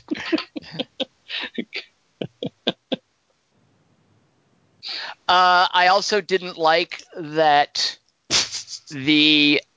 I, I loved you, American Man. Shut it! Like just be, this, the, the the little character interactions in this were just so dumb and obligatory that sometimes they actually kind of worked. Uh, and that was one example. Just their stupid back and forth. You're British. You're American. You're British. You're American. And then it ending with you, Amer- American Man. Shut it! Like that was great. That's good. But then the stupid movie has to give him the last word, saying to her, and I didn't like this. You English woman, shut it. D- Wahlberg, you're being a. When she does it, it's funny. When you do it, you're being a dick. Yeah. Yeah, but America right. always has to win. Well, that's the thing. It was so tone deaf. Like that's it took a fun joke and turned him into a dick. Uh, Well, I wonder if gonna fuck you, England. if they if uh, Mark Wahlberg and Michael Bay just don't like each other anymore, Michael Bay's just through in with him. I'm gonna make you look dumb. I'm gonna do the makeup wrong. I'm gonna make you look like Trump in the I makeup. could not understand a thing he was doing, including that weird, weird blue velvet gas mask at the end. What was that? Oh, that's right. Blue Vel- Yeah, yeah, yeah. He did. He was. He was hitting. He wasn't acting. Yeah. What was that? What was Yeah. that? I, I I came up with a theory about Well, no, it. it's but high altitude. They're, they're they're at high altitude where the air's supposed to be thin, and apparently at some point Wahlberg was told or thought when you're up here, there's not a lot of oxygen, so fighter pilots tend to have oxygen. You know, you have an oxygen mask on, but he's the only one Yes. Who it. is hitting off the oxygen mask at 21,000 feet. That was so that- weird. Is that the joke though? Like he's not a professional pilot. I don't know. I guess, Kel- I- yeah, maybe Kelly right. Like maybe it's supposed to be a joke. No, because there's a ton of But other. there's never a people. I- self-deprecating thing in this. It's, he's always like the awesome. yeah. I honestly thought it was, you know, I just I developed this theory that um, he and Michael Bay had argued about this. That Mark Wahlberg's like, no, we should really be having masks on, and Michael Bay's like, everybody's not going to have masks on because I need to see their faces. And Mark Wahlberg's like, but uh, then I'm going to do it. yeah, everybody knows my face already. Yeah. Mark, Michael. We I don't- want to do my own stunts. Dingus, the thing So- that. Go ahead. Go ahead. No, Well, the thing that actually makes me kind of doubt that it's not that, that it's just general cluelessness. Mark Wahlberg lets uh, Peter Berg rein him in just fine. Like Mark Wahlberg in Deepwater Horizon and even Patriot Day, even though I think he's kind of weird in Patriot Day, like Peter Berg will tell him, you know, look, you're just a blue collar schlub here. We're not going to glamorize you necessarily. You're you're going to be in an ensemble cast with Kurt Russell and John Malkovich, and uh, it's it's not just all about you, Mark. And and I think he listens to Peter Berg. So I, I don't know. Maybe he works a different way with Michael Bay, but Hmm. I, I do know Mark Wahlberg is capable of not necessarily Mark Wahlberging himself all over a project. Uh, so I, but I don't. Yeah, maybe here Michael Bay just doesn't care, or maybe they don't like each. I like your theory that they don't like each other, and Michael Bay is making him look dumb. Well, he said he doesn't want to do another one. And he said he wants his life back. Those were his terms. But you could just be Mhm. sick of doing Transformers. I kind of. Th- I mean, they've already got a uh, a, a s- this is five. They've got a s- a Bumblebee standalone uh, book. What? Yeah, yeah, and then a seven Shitting and an eight. Wait, or a f- Oh. six. Yeah, they've got two more slated and a Bumblebee Dark standalone. Universe. But I wouldn't be. You know, this did not. This did not do that well for them. Yeah, that's I what I don't mean- get. They're planning these 90 things based on I nothing. I don't Like- need more Bumblebee. I honestly don't. No. Yeah, I don't get, but like Bumblebee is, I guess, supposed to like. I this isn't made clear to me in the movies. He just happens to be the one that hangs out with Shia LaBeouf or whatever. But he's supposed to be, I guess, a big. He, like he's the Luke Skywalker in the Transformers universe or something. And he talks, but he doesn't talk in the movies. So well, he's there's that whole weird thing about. I guess you didn't get this Kelly Wand because you saw it in German. There's a weird thing here about his original voice wakes Optimus Prime up out of being hypnotized by Quintessa. Like But it's doesn't his, his, voice. constantly change in the other movies? Isn't Yeah, he he's constantly always doing doing different things. Well, yeah, there was the whole joke in here about he gets the wrong voice module and he says, "I'm going to kill that punk ass bitch." Who, yeah, because the Steve Buscemi robot gives him a voice module that makes Yeah. him sound like he's been breathing helium. And it, you know, and and Wal- Wahlberg's even saying, "I'm going to give, she's going to give you your original voice back." But then at some point he gets it back because it wakes up Optimus Prime. When that uh, happens, does he go? Does he say Martha? Oh, he should have. That would have worked, Kelly. I bet both of their moms are named Martha. That makes sense. Trans Um, Did you guys? Okay, so Mike Mike Cathcart, uh, another of our listeners, also wrote in, um, and he said, "Of all the podcasts I have had the pleasure of listening to, yours is the by far the coolest." um, um, Mike's also wondering if you could help me find an awesome English doctor lady like Laura Haddock, who's impressed that I, like everyone else who th- saw Thor, can quote Clark's third lore, law, not lore. Um, did you like? Did you guys like Laura Haddock? Until I looked up who she was, I didn't. I mean, whatever. She she was basically a, a notch above the forgettable woman in the Mummy. Oh, wow. Uh, why did you, Dingus? Did you like her? Because you know she, you know where we've seen her. oh yeah, yeah. Did you know that watching it, or you had to look that up too? No, no, I had to look it up. I Yeah. didn't recognize her. Yeah. I mean, she has hair in here, so it's. Yeah, yeah, I didn't. Why not just get Megan her. Fox back though, and just go? Yeah, I left Shia, but now I'm the Transformers' favorite human. So Kelly Wand, she's uh, Peter Quill's mom in the Guardians of the Really? Galaxy movies. Yep. So there you go. You've seen her before. So that's why you don't get Megan Fox because you can get Peter Quill's mom. Wait, in the beginning of it? Yeah, Yeah, in the beginning of it, and Yeah. and She's the one who uh, dies of cancer in the first one, and I guess has the flashback scenes with with creepy youngified Kurt Russell in the second one. youngified. That's Megan Fox. No, Laura Haddock is her name. Laura Haddock. Oh boy, am I confused. I thought you just said told me Megan Fox is a It's cancer and Guardians. I'm like, so seems Mike like an interesting casting choice. I didn't even notice. Huh. Mike Cathcart actually brings up another thing that I wanted to talk to you guys about. Uh, he says they should replace whoever phoned this score in with the person who picks the music for the Fast and the Furious movies. Uh, Mike's a big Fast and Furious fan. Um, and quoting a 16 year old ludicrous song doesn't count. Uh, somebody get Michael Bay a Zune. Um, Yeah. and there there is a joke in Age of Extinction that's basically kind of a Zune joke where where his daughter breaks one of those things and he's like, I could have fixed that, I could have solved that. um, but does the terrible score for this get excused by the fact that Cogman's character makes jokes about it? Oh, but this funny thing is they. I mean, oh, Michael Bay, you were so close. Michael Bay was actually playing score in addition to what Cogman was doing. Like the Mhm. movie was doing the meta joke with Cogman, and no, just give it to Cogman. Like you've got a funny gag there, and you screwed it up, Michael Bay. Yeah, oh, I was wondering. Yeah, okay, I was wondering how you felt about that. I mean, I liked where that was going. I love the idea, but you know, when you're playing the actual score of the movie over the guy providing the score that we're going to lampshade about how ridiculous it is, Mhm. you're missing the point of your own joke. Uh, oh God! Oh, what did you guys guy? feel? No, the, the the manservant guy. What did you guys think of Cogman? I didn't understand what the rules were for him because he seems super powerful. Uh, why don't you just get him to do everything? He seemed like he was indestructible. Yeah, and he wasn't um, and he seemed Transformers. Kelly Wand. eternal. Yeah, Yeah, he couldn't do- like he didn't. He was just a regular ro- robot. That I mean, wh- Let's Why does the British do guy have a shit. German tank as his friend? it's not a German tank. What's the matter with you? And why did the Japanese Transformer turn into a Mercedes? Ex- Fucking explain that. Should have been. A Is that true? right? Oh, because they're, they're right. They're product placement. Right, right. He's the samurai. right. Why is the samurai placement. a Mercedes? Because no What? Japanese companies ponied up for the product placement.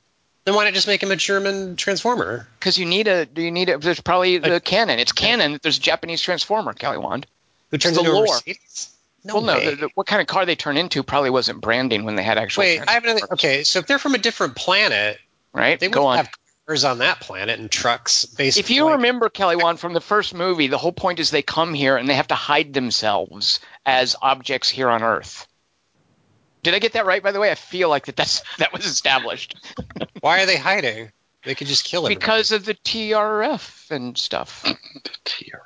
No, because they're persecuted, right? they're not hiding though. They're fighting in King Arthur battles and all. It's they're that's hiding. Okay, first of all, those were different Transformers Oh, uh, that turned into a three-headed dragon.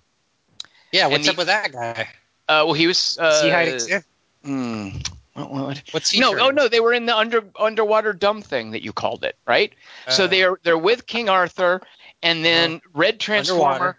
That Yeah. Red Transformer gives Merlin the staff, and it's like, okay, humanity, I'm letting you, I'm entrusting you with this staff, and then the Guardians that had turned into the the three-headed dragon that can break apart into twelve Guardians, he gets put in the big dumb thing that gets sunk off the coast of uh, Dover, right?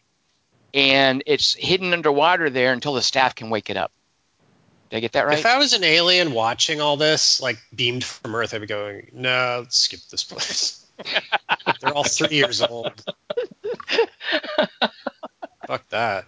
Dingus, who else did we make There's see this? nothing to teach us. Fucking embarrassing. Look at all the product placement. By the way, Mike Yeah. Cathcart also agrees with me about eh, that he never knew which one of these robots was Optimus Prime. They all look the same. Yeah, Nemesis Prime. Isn't that his name? Oh, when his eyes are red, he's Nemesis Prime. Yep, and when Nemesis they're blue, Prime. he's Optimus Prime. It's like lightsabers. He's So, Mike, programmed yes. to say that. Mike asks if I am Optimus Prime is like I am Groot. Um, Cathcart, no, don't Cathcart, don't even. Come on, don't paint Guardians of the Galaxy with. Um, so then we also had Nick D. We we forced Nick D. to see it as well, and he says if you took a drink every time something that looked like a big pile of moving garbage crashed into another big pile of moving garbage, Yeah. you would die before the movie was over.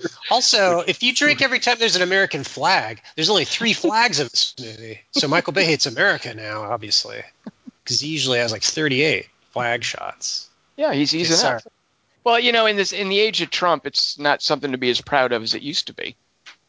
I was hoping for more. Tr- so is Trump part of the secret history that the? Oh, is he right? Is he a member of that board of staff protectors? Does he know now? Good lord, I hope not. Wow. I better be tapes of the Transformers. Staff.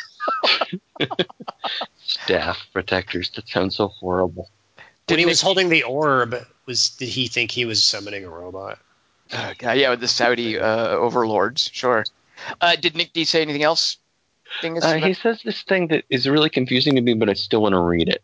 Um, a far better use of everyone's time would be to watch Tony Zhou's Every Frame a Painting YouTube video about Bayhem, which just demonstrates how Michael Bay is skilled at capturing every specific type of emotion on film, but basically doesn't know how to apply it or do anything else. So I don't know what that means, but I'm totally curious about it. okay, tell us the name of the video again. It's it's Every Tony frame. Zhou, Tony Z H O U. Right. Every frame a painting. Okay. Video about Bayhem, which is B A Y H E M. So and D- and Nick D finally says, "I'm sorry, you guys had to watch this." Nick D, we're sorry you had to watch it as well. Yeah, sorry about that. So those are the He's gonna see it only. German. Yeah, well, the, yeah, those were the only three people we made see it that we know of. Yeah, and Chris Okay. Chris Markinson does also talk about the Cuba thing, which we haven't. Oh my God! about. Yeah, it's like they got John Turturro for like uh, three days Oh, of shooting in some place that looks vaguely like Cuba. Uh, yeah, I, just, I thought We're John gonna play Turturro was. basketball for and the make a mojito joke. Yeah. Yeah, I thought he was going to be our Stanley Tucci early on. I was like, okay, good, I'm on board with this. But no, he's just in a couple of scenes. What the heck? He's such a fan favorite; they had to work him in. And the Steve Buscemi voice. So Kelly Wand, did you even know that Steve Buscemi was one of the Transformer voices? Because you get you you had to see the German equivalent of Steve Buscemi as the junkyard salesman Transformer. Oh, he's that guy. Yeah, Steve Buscemi showed up to do that. What's he trying to sell? Junk. Oh, to Which- Wahlberg. It's about on par. Uh, to the other, isn't he like providing stuff to the other Transformers? I forget. I So it's what is the- what is he selling? I forget. That's the settings Michael Bay wanted to show us in this fifth movie in the franchise: a junkyard, a Go on. desert, Go on, uh, underwater go on, stuff, a destroyed planet, go on. um, Normandy like Beach. Don't forget Normandy yeah, Beach. Normandy Beach, uh, the backs, the, the trunk of a car, the British. We also had a fight that starts in a little tiny town at a at a crossroads and then moves next door to a skyscraper. That was great Yeah. too. We're Yeah, gonna how did start. that, where, how did that happen? they fell out of a skyscraper into an old town from Thor.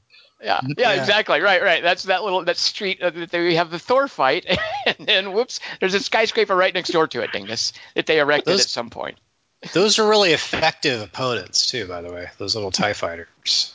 They can't shoot you and hurt you, and Wahlberg can walk down them to the ground. Uh, so Kelly Wand, you because again you saw it in German. Mark Wahlberg explains that Yeah. Urkel got shot with a beanbag round, not What's- a lethal round. Why did they shoot him with beanbags? Because obviously they didn't want to kill him. It's just like, okay, let's go non-lethal on this fella. Let's shoot this guy. uh, Let's shoot this other Wahlberg through a, an elevator wall, but no, Right. don't kill him. Right. All right. And don't don't harm the black sidekick. and then they leave. And then they leave. I guess. I think they all get shot down. I guess. TRF. TRF Transformer Response Force. Did I make that up, or is that correct? I feel like that's correct.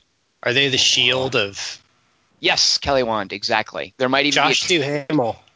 uh, so, Dingus, did you think you were watching Timothy Olyphant, or did Uh, you no. remember that it was Josh Duhamel? I did not, but Chris Chris Markinson thought he was watching watching uh, Timothy Olyphant. because that's the thing about Josh Duhamel is I know he was in the other ones, but I'd forgotten. So he is so forgettable that I'd forgotten I was watching him in the previous movies, and I was like, oh yeah, Timothy Olyphant is in these. I forgot, but I didn't. It forget. I seems weird to have a character who's in the army in these movies because the guy can never do anything.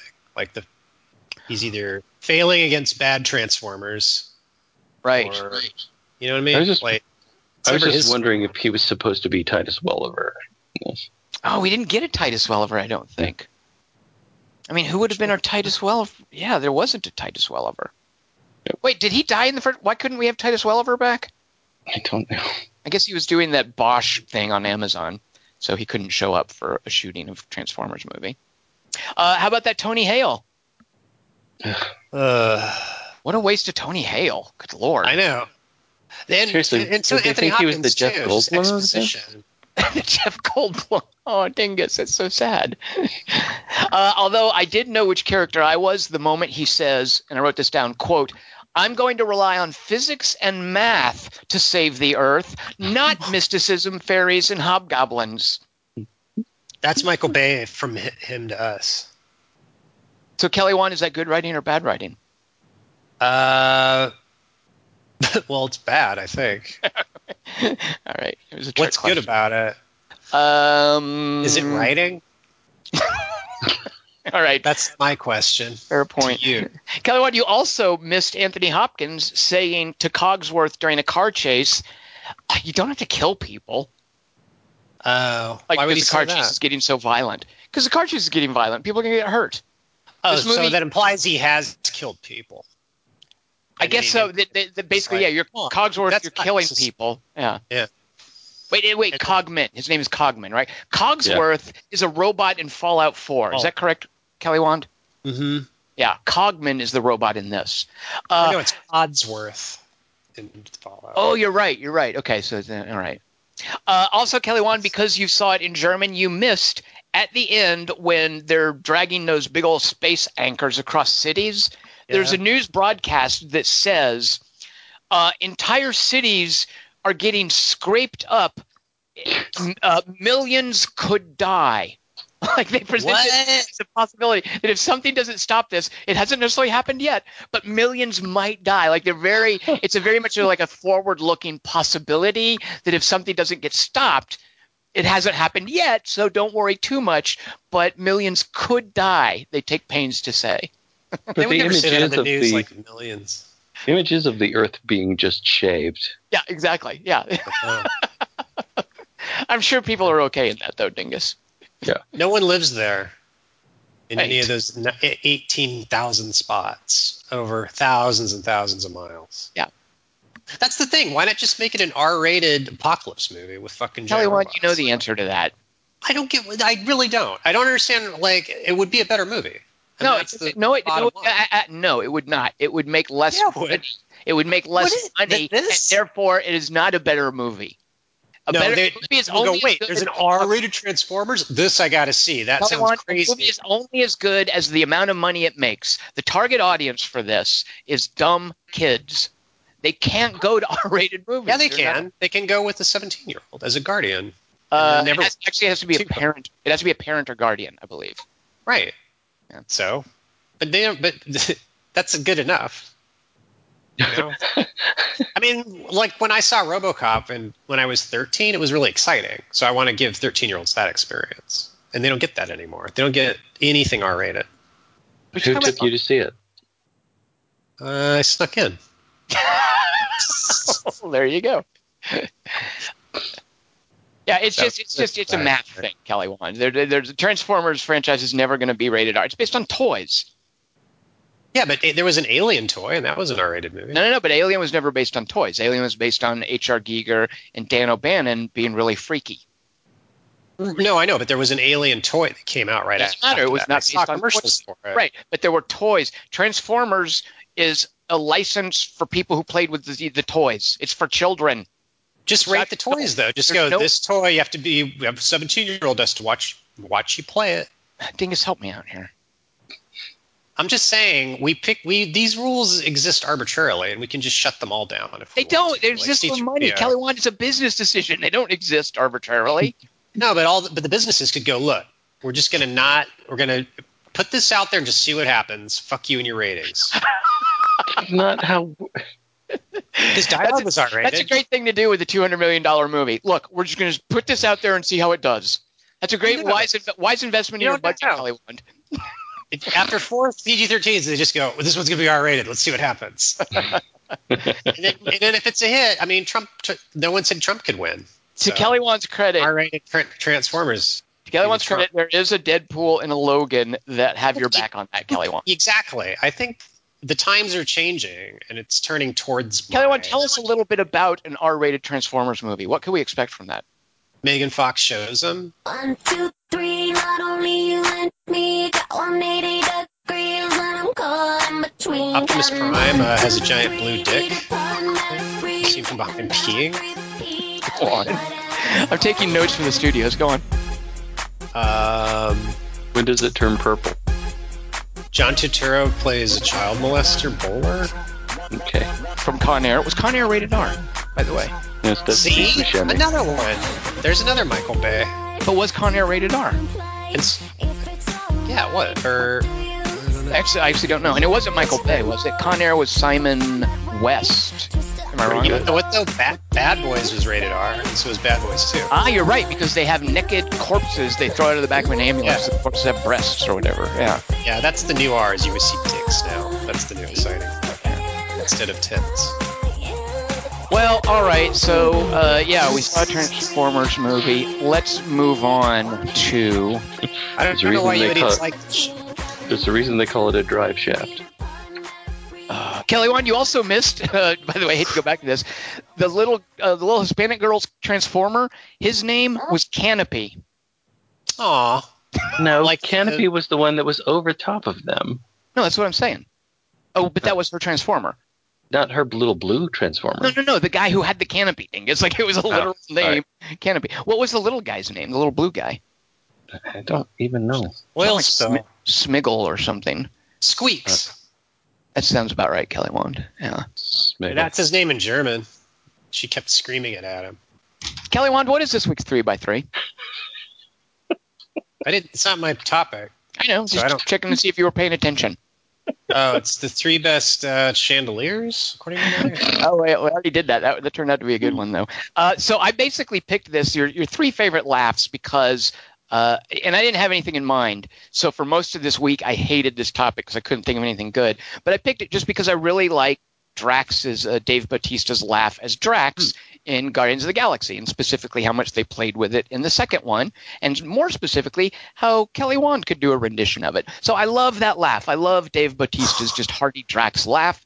And from that, I wanted to do a three by three about laughs, whether it is the laugh in and of itself, or it's the role, it's the placement of the laugh, or specifically when a laugh happens, or why it happens, or whatever. Uh, this is going to be a pretty straightforward one. I can't imagine anyone is going to get in trouble with the law. So, Kelly Wand, let's have you start us off with your third. Is that right? Kelly Wand first? Yeah, with your third favorite laugh. My number three is from a motion picture called Bullshot, which was like a parody of Bulldog Drummond. It came out in the 80s. It's like set in the 1920s. And there's like a, what do you call them? Flappers? Yeah, 1920s ladies. yeah, they go to He speak. tells her to act natural. Yeah, they're in a, squeak, a, squeak easy. it's, it's a different thing. And he's all Wow. act natural, like say act like I said something funny, and then she's all like for ten minutes. Who is the actress? Her name is uh, Rachel Biddekers. Oh, is that true, or you just made that up? I made that up, but it's probably something like that because she's British. So that's where I get the Rachel.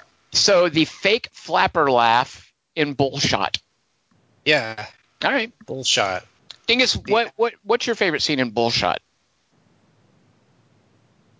Uh, the point in the when they're looking through the shower, the hole in the shower to see the girls who are naked on the other side. Very Porky's inspired. Yeah, Her name's Diz White. You- that's, I liked your first one better. Rebecca Diz Phoenix. White. Wow. Yeah. Diz White. Poor girl. Diz White. She Okay. plays Rosemary Fenton in it. So if we were to Google Rosemary Fenton laugh, you'd probably get a whole bunch of hits and like YouTube videos. Yeah. yeah. All right. Good. Good to know. Rose- Dingus, third favorite laugh in a movie. All right, here's uh, a quote from it. That is the most authentic, hysterical laugh of my entire life. Hmm. Wait, we just saw this. We did? Yeah. Oh, I don't recognize it. What was last week? I forgot already.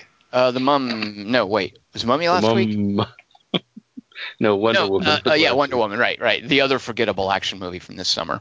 Oh, Oh, by the way, Wonder Woman. oh that was Wonder a nice Woman Drax kicking- laugh. You just did a Drax laugh just then. Oh, thank you. Right. Uh, Wonder Woman kicking ass finally passed uh, Batman vs Superman. She's now the highest grossing DC Comics character in the world. So congratulations to Wonder Woman. It couldn't have happened to a nicer movie, even though I didn't care for it. Hmm. All right. But she's kicking ass and taking names at the box office, unlike what would happen if we had, say, an R-rated Transformers movie. Good point. So you don't know that. What if it was an All right. R-rated Wonder Woman Transformers movie? Because Wonder Woman should have been R-rated too. That's still part. You're actually making my case for me. It would have made even more money. I I'll be think it's an R-rated we Wonder Woman. recognize the quote. All right. Um, that is the most real, authentic, hysterical laugh of my entire life. Uh, is um, a laugh that Rocket Raccoon makes in the first Guardians of the Galaxy movie. Oh. I can hear Bradley Cooper's raccoon voice saying that. Yep. So that's uh, when uh, they're having their inspiring little meeting, and he challenges Peter Quill to tell him how how much of a plan he has, and he says, "All right, 12 percent of a plan," and then Rocket Raccoon goes, and Peter Quill goes, "That's a fake laugh," and so they just argue a little bit about whether the laugh was real or not. And I love that fake laugh because it reminds me of one of my fake laughs from TV. So, uh, Guardians of the Galaxy, you chose Guardians of the Galaxy to introduce the topic, Volume 2, uh, which I think was very appropriate. And so I'm choosing the first Guardians of the Galaxy for my third choice. I love the juxtaposition of a cute little raccoon with that just bitter, cynical, pissed off personality that Rocket Raccoon has. I don't know if that's from the comics, but uh, it just James Gunn makes it work so well. I never could have imagined that working. I didn't. I I would not have believed. I would have loved the first Guardians of the Galaxy as much as I did. Partly because I could not imagine a Rocket Raccoon being a character that you would care about. But the moment, and there's so many great moments, but that moment where he's on Groot's shoulder and he catches the gun that Drax throws to him and goes, "Oh, yeah." I mean, that moment, I'm like, okay, Well, and I just love like his relationship with Groot, and I still it's such a powerful moment to me when the collector's uh, like uh, museum is blowing up, and Groot grabs the little raccoon and like like Yeah. protects him from the purple explosion, and the raccoon's just like, what? What's going on? Like he's so vulnerable and tiny at that point, and there's a huge purple explosion behind him that's going to kill him, and this giant tree that's his buddy saves him. I love that. and the bar fight is between him and Drax. You know, they're, they're having a bar fight. That's right. that's right. Oh. See, Marvel. Yeah, why couldn't Wonder Woman have stuff that yeah, good? just saying. DC gets to that level of. All right, uh, this let's just get this off the table. It had to happen sooner or later. Uh, my favorite laugh, and this is one specifically for the laugh itself. Uh, I think it eventually became annoying over later movies, but seeing it the first time and going back and hearing it, it holds up, even though over time it got super annoying. But when Mayor Vaughn says to Hooper, I bet you'd love to prove that there's a shark killing everyone. Get yourself in the National Geographic. Because he's been having a big argument with Hooper and Brody about whether to close the beaches. And Hooper, played by Richard Dreyfuss at this point, has just had it. And he does his Richard Dreyfuss laugh, which is kind of, I would describe it as a chuckle that revs up and gathers speed as it goes. And there's just that bit right there with uh, Murray Hamilton's the actor playing Mayor Vaughn, um, and there's there's Brody there played by Roy Scheider, and it's just Richard Dreyfuss unspooling his Richard Dreyfuss laugh. There's a little bit more of it later in the movie with Quint, but this is where we get it in its in its purest form. Kelly, Yeah, was you that improvised? Yeah, well. I, I don't know. I mean, I'm sure there was also like you get it in Close Encounters, and I doubt it was improvised. And actually, the funny thing about going back and watching that scene, uh, Spielberg is so like it's one long shot. It slowly tracks towards the billboard where we see what they're talking about, uh, and it is so it. It it looks so chaotic with how the mayor is standing here and then Brody's on one side and Hooper's on the other side and Hooper loses his patience and walks into the background and the mayor strolls over to the left and then Brody comes around behind him and then Hooper comes up between them. It's just a it, it's a blocking it- it's so intricately blocked and composed, but yet it seems so chaotic. Uh, it's just an example of, of Spielberg's just brilliant control uh, as a director that far back. Um, What did he do? You think he directed him and went, "Hey, laugh like a maniac" when he says that? I, I, actually don't know. I would be curious. Like I, I you know, he's working with th- these are basically '70s actors, right? They're, they're from this generation here, and he's working with these guys, and and they probably rehearse the scene, and I imagine Spielberg gives them, you know, marks. Like at this point, when the camera's here at this conversation, uh, Dreyfuss, you need to be here. Scheider, you need to be here. Murray Hamilton, you need to be here. Like you mark that as an actor. Yeah, exactly. It's blocking, and but the the actors are so good. Who knows how many takes they had to do of it? The actors are so good, uh, and Spielberg is just so meticulous as a director that it just comes off looking effortless and natural. Uh, like that right there. If you were to if you were to show a film class how to block a scene, just that's three sequences. And actually, there's a lot of that in Jaws. Just three people talking. How do you shoot Yeah. that? You're just going to have a conversation. Sometimes they're just all sitting down. By the way, like that Indianapolis scene in the Hall of the Orca. It's two guys at a table, one guy leaning against a wall. Nobody moves, and there's like you know what is that? A 10, 12 minute scene at least. Yeah. and they're all laughing, which is funny because like if you know and the history of Jaws and like how everyone was just pissed off the whole Right. shoot, it's Yeah. funny that the laughter is what you remember. Like Quint laughs a lot too. Yeah. Yeah. And but maybe Spielberg just said, "Give me the Dreyfuss laugh." Like he want, he knew it was something Dreyfuss just does. Well, I don't think Dreyfuss had Dreyfuss had just probably been in The Graduate, maybe maybe a couple of other. Yeah, but that might be his real laugh because he does in Close No, no, I'm Encounters. sure it is, but he's 'cause in the truck, he's all, "I'm lost." Remember Wait, what? What were you saying? In Close Encounters, he's in his like truck by the railroad tracks. He's Right. looking at the map. He's all, "Oh, I'm lost." Right, right. He does his Richard Dreyfuss laugh. Yeah, yeah. His Richard Dreyfuss laugh. Yeah. but he does it there to say he's lost. Like Spielberg went, "Do the Dreyfuss." and Right. Oh, I see. Right, right. And their their collaborations Yeah. together. Right. Yeah. The aliens are about to give you to you're about to have the most terrifying experience of your life. So laugh like maniac.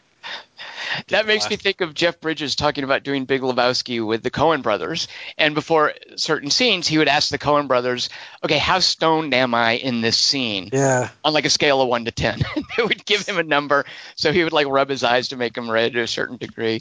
But uh, Right. yeah, I love that idea that they've just kind of got a little interaction. Like, how stoned is this scene? How much? I'm Dreyfuss- always a B plus. All right, ding. Oh no, Kelly Wand. What's Oh, a God. laugh that's even better than uh, Rachel Benafiz's laugh in Bullshot? Uh, this is my stupidest one, so I may swap it out for a listener submission when I hear like a good one that'll make I me see. feel dumb. You can't do that. No. Well, in an R-rated Transformers world, I can. Dingus during the Trump administration, Kelly Wand can get away with anything. Yeah, Right. I'm the Kushner. I'm making peace in the Middle East just by staring at people. Your big Uh, blue dick. Yeah. Uh, in Die Hard at the end, Bruce Willis starts laughing. And No, this is a good one. I really like this one actually. Is it? Because I know. I think it is. I feel like it's not like. Um, Wait, the- describe it more. I can't. I, I don't remember. Could It's describe not it. a. it- What do you What are you afraid of? That it's not authentic? Because I think it's hilarious. I think it's a great choice, Kelly. Describe it, Kelly Well, What happens? It's all of okay. So Bruce, so Bonnie, it's the, near the end of the movie, and Bruce Willis uh, is coming into the Oh, oh room. yeah, yeah, yeah. With the with the gun taped to his back. Yeah, Yeah. And so he's cover he's camouflaging that by acting like he's kind of lost it and he's suicidal. I think is what he's trying to do, and that's what the laugh's supposed to be like. and the first time I saw the movie, and he starts laughing, and Alan Rickman's got a gun on him, and then his Alan Rickman's like sidekick has a gun on him, and everyone's know- laughing but Bonnie Bedelia. Do you know what his laugh is in response to, though? What his what the specific line is? No, I forgot. What is it? It's Alan Rickman trying to parrot his own line, Oh, the yippee ki and, and Alan Rickman going "Yippee ki yay, motherfucker." That's what he laughs at. Yeah, and he just and they and the both of them just start laughing, and that's what disarms it. I mean, literally, yeah, but yeah. Ah, very I good, Dingus. that. Look at you. Right, right. And it turns out to be a fake laugh then, at least on But his it's not because he knows he's got the upper hand on Hans Gruber at that point. That's true. Yeah. But when I first saw the movie, it's hard to do this, but if you go if you can go back and picture how you felt like the first time you saw it, at that point in the movie, I didn't know that there was gonna. I didn't. I knew I was watching a movie called Die Hard, and it wasn't like a franchise yet. And he'd been getting his ass kicked pretty hard through that movie. Like his feet are fucked up, and he's good enough shoots him through the shoulder. He's like, oh, he's like super major pain. That's what I need. That's why it's better than Transformers and R rated. But um, he is like I actually thought when he was laughing like that, like it's everyone's gonna die in this shot laugh. Like, oh, they're all laughing because it's going to be a huge gunfight and everyone's going to die, and it's called. Well, I don't, I don't, I don't know if you remember this, Kelly Wand, but Die Hard was u- unique as far as action movies for just how much John McClane got his ass kicked. Like Yeah. it, it was kind of like. You you know, the action movies that back then were Jean Claude Van Damme and Schwarzenegger and Stallone and stuff, just being impervious. And Yeah. here comes John McTiernan with and this. Wahlberg. Now, Well, oh, well, yeah, but here comes John McTiernan doing a movie where the guy just gets his ass kicked right and left, and he's constantly on the run, and he's scared, like Yeah. he's scared of Mhm. bullets, He's like he's not super tough. Yeah, exactly. Like that was what that was kind of revolutionary in Die Hard at the time. he doesn't know he's in a movie called Die Hard. right. Exactly. he doesn't know he's a hero in an action movie, right? Yeah, They, when they he's play tying with the fire hose around himself, he's like, "This is the dumbest fucking thing. What am I doing? What? Oh, it's great." He basically, for all he knows, he's like a every man in a Hitchcock movie. He doesn't know any better. Yeah. Well, Indiana Jones got his ass kicked pretty damn hard. I mean, he get he gets shot, then punched in the place where he was shot. I mean, he gets he gets his ass straight- beat yeah. up. Yeah. Is he ever? I know it's- he is scared. Like he's not scared, but he's, He's not scared in the way you're saying, and I think that there's a there's a good. And he doesn't get hurt later. But He he only gets just he first. gets his ass kicked, and there's even a joke about that as they get on the boat, and she's like, "Does this hurt? Does this hurt? Does this hurt? Does this hurt?" So he's he gets his ass kicked all the time. But you're right about the scared thing. I think Tom. Was I the only one in Transformers: The Last Knight who thought of Indiana Jones and Raiders of the Last Ark, Lost Ark when Bumblebee rode the submarine? Maybe not. I mean, I'm seeing it in German, so ninety. Because Indiana Jones, he rides a submarine across the Atlantic or wherever. He just Right. hitches a ride on a submarine. So when it goes underwater, he's you know just hanging on. which really is one of the awesomest things he ever did. So it's weird that they glossed over it in the movie. Yeah. Because it's like if you hung onto a submarine, Yeah. I Uh, I complained about that on one of our podcasts, and people just shouted me down and said it's a diesel submarine, so they had the thing up, and he was just uh, snorkeling the whole time. Uh, that's not how diesel submarines work. Wait, what? I don't know. Uh, I saw there's a movie that Kelly Wand really should see because it's basically PG Wodehouse by way of Uh. Hudson Hawk. Um, I, I saw a Johnny Depp movie called. This is a serious thing called Mortdecai, which which bombed. Everybody hated it, but I have a Oh, soft spot right. for Mortdecai. So the, the joke in Mortdecai is that he's just a English poofter who's really terrible at what he does, but all of the cool stuff that he does, his sidekick, kind of his Cato, is a guy named Jock Strapp. S T R A P P. That's his last name. First name is Jock. Uh, Jock, played by Paul Bettany, just gets his ass kicked and does the fighting and the shooting for him. So there's a point where Johnny Depp gets on, uh, like he gets kidnapped and drugged and thrown on a Learjet, and the Learjet's going down the runway and taking off, and it shows Paul Bettany running towards the Learjet, and the Learjet takes off, and we're just supposed to assume that yeah, he's riding it wherever they're taking Johnny Depp because he's got to be there to rescue him later. But David Koepp, who directed this movie, inserts a shot of uh, Paul Bettany with like frost on him. He's freezing, clutching the landing gear of the Learjet while it's at like 20,000 feet in the air. He's just like, this is how miserable this poor guy is riding the Learjet to France or wherever they're flying to, which was really cute. And they didn't, you know, we didn't get to see that part of Indiana Jones riding the submarine. How Right. cold, wet, miserable he would have been. I laughed. I laughed because I did. I didn't ever imagine there would be a podcast where you would bring up Hudson Hawk before I did. I only did it accidentally because glowingly. as I was watching Mortdecai, which I watched again last night, I kept thinking, you know, this must be how Dingus feels when he watches Hudson Hawk. that was my You like it that much? yeah, yeah. I love Mortdecai. I mean, Mortdecai's terrible, but I, I love it. It's the last time I think. Well, I mean, Johnny Depp really commits. You can tell he he's he's on board with this. Uh, and there, there's some good actors in it, like Paul Bettany is he's also pretty funny. Oh, good lord, it's great Gwyneth Paltrow. I mean, even if you think the movie's terrible, it's a great showcase for just how elegant and beautiful Gwyneth Paltrow is. She's made out of NASA. She's what out of NASA? Nothing. Never mind. He said she's made out of NASA. Yeah, because she has these stickers that are supposed to be healing crystals, and she said NASA. It's made out of NASA material. Oh, you're talking about actual Gwyneth Paltrow actress wacky stuff? Yeah. Kelly Wand, don't mess up my movie going experience with that nonsense. I don't want to know that. That's Oh, yeah, worse you have to than ex- one of my references. Jeez. Oh, yeah, you have to explain the incident to me. I didn't understand the incident. Oh well, It's- it's El Incidento. El Incidenta. El uh, it's all based on that image of the the gerbil in the running wheel, in the in the, in the little wheel.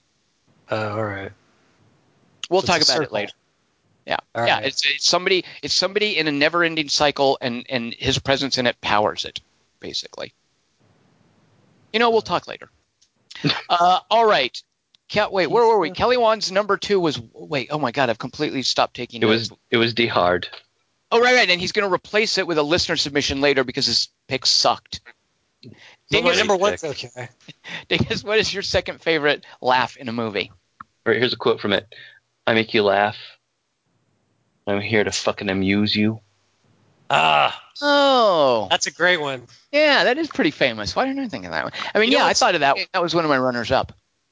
Uh, the I- actual laugh is the laugh that Ray Liotta does, which always seems to me to be the weirdest, most open-mouthed, Yeah. uh, just cackling. There's so much coming out of him at that moment. After, and this is of course from Goodfellas. Um, and after this moment where this this guy, Joe Pesci's character, is such a scary dude, and he's made him feel scared about. What do you mean I'm funny? You think I'm a fucking clown?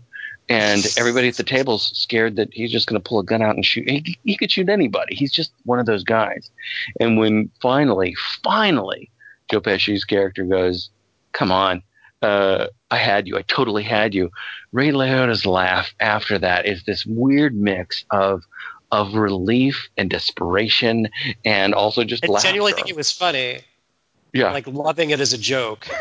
loving it as a joke, but also understanding that this is a guy who is one of the closest people in my life, but I never will know if I can trust him. It's this weird, it's this great, this laugh. Just I can see it in my head. I can see Yeah. Ray Liotta's like mouth just so wide open and laughing in this weird way. It just So kind of explodes out of his face. Like he lets Exactly. it comes out of his eyes, out of his mouth. It's just his face. Yeah. It's like light, like when somebody's like possessed by God in a movie or something, and then just light shines out of their eyes and their mouth. Ray Liotta's like that with just this big old open mouth laugh. Yeah. That's a great way to put it, Tom. Like Yeah. it's exploding out of his face. That's why I love that so much. Yeah. so wait, is And he doing is he doing that when Joe Pesci then is like, "What do you mean I amuse you?" Or is it much lighter, and then that crazy laugh is after Joe Pesci says, "I was It's uh, just kidding you." Okay. It's after. And then he Oh, goes, that's even better. he That's goes, even better. Paulie, you're a real funny guy. Like he says it again, and then the, Right, and then and then Joe Pesci draws his gun, and then they laugh even harder. he actually has his gun. Now. That's awesome. Best. Oh man, You know, Dingus, that's a great pick. Uh, okay, that's my number two. I was kidding before. Uh, Yeah, because your but Die Hard pick was so terrible. I'm glad we got No, that no, out of the way. and it, I was at work a year ago, and my boss was talking to me about something, and then I did a line from it. I said something like, "Oh, so I'm a clown to you," and then he didn't get it. He's like, "Oh, things are getting a little uncomfortable with Juan here." and like three or four other people present, and instead of me go, of, like explaining to him, I just got infuriated that he didn't get it. I'm like, what? Idiot! I quit. I'm out of here. You suck. Can we. Skype in Dingus so he can get my movie references? Yeah. NASA. All right, I'm going to bring the room down a little bit because I might get in trouble here. With Uh, yourself? yeah, with myself. Um, Oh, I'm self throwing myself at y'all's mercy, but hear me out. My second favorite laugh in a movie. I'm not sure I realized. Well, okay, I'm going to do a line from it. Kitty, kitty, kitty, kitty, kitty, kitty, kitty. Okay, that right there is the laugh. It is also Japanese words. Ah, man, a you're, okay. I have to leave now. This is yeah, going to freak me out. Is not, this is not for you. There's a movie called Audition, which uh, Takashi Miike uh, directed, uh, and it's actually based on a novel. And I want to talk about the novel in a minute. But at the very end of it, I think the movie is Uh, it's, it's plenty ambiguous, but I'm pretty sure, I'm pretty comfortable with my interpretation that it's just about this guy who runs afoul of this incredibly sadistic woman who tortures him at the end of the movie. And a lot of the movie is him, just him racked with pain trying to rationalize what is happening to him because he doesn't understand it. I mean, he's just some crazy psycho woman. And one of the things when she's torturing him that she does is she sinks needles underneath his eyeballs, first in his torso and then underneath his eyeballs. And as she's doing it, she says in the subtitle lists the words uh, deeper, deeper, deeper. She says the word kiri over and over, which in, in Japanese I think is spelled K I R I. But she says it with the cadence of a giggle. And I have furthermore uh, found that there is some debate as to whether or not deeper, because she's pushing the needle in, saying deeper, deeper, deeper, deeper, uh, is actually a, an accurate translation. That the actual word she's saying is an onomatopoeia for something that hurts, like kind of ouch. Uh, but the she's also delivering it with this very carefree kind of uh, there, there's a kind of a delight to the way that she says it, and her character doesn't giggle like she's not someone who laughs. And furthermore, there's a whole thing in not just Japanese, but I think Asian culture in general, where women are self conscious about laughing and they cover their mouths when they laugh. Like laughter is seen, I think, in a lot of traditional Asian cultures as something that, that women need to not really do. Um, so I, to me, it seems that that little kitty, kitty, kitty, kitty bit that she's saying when she's pushing the needle in is kind of a giggle. Uh, it has the quality of a giggle, and because she doesn't laugh per se, it's her version of laughing. She's doing something incredibly sadistic at that moment, and she's doing it with a lighthearted taunt. And I think that interpreting it as a giggle just kind of reinforces how sadistic she is. Uh, so that was my theory, and that's where I thought I might get in trouble. But here's something that I, I found out. Uh, this is based on a book by a Japanese writer named Murakami, who's not the one. There are two Murakamis. There's a Ryu and a Harushi, I think. It's not the more famous one, but one of the less famous ones wrote this book, Audition. And in Audition, there's none of Miike's weird playing with what's a dream, what's reality, what things does he know, what things is he guessing, what things has she actually told him. Uh, the, the book is really about this woman who this guy runs afoul of and she tortures him. And in the book, her backstory is that she was abused by her uncle. And there's some of this in the movie. But I think in the movie it's ambiguous. And as the guy is being tortured, that's one of the things that he's doing to rationalize it. Is obviously this woman was so abused that this is why she's doing this. So he imagines this backstory about her being terribly abused as a child. He reimagines a previous scene in the movie with new dialogue where she explains all this stuff about her being abused as a child. And this is apparently from the book.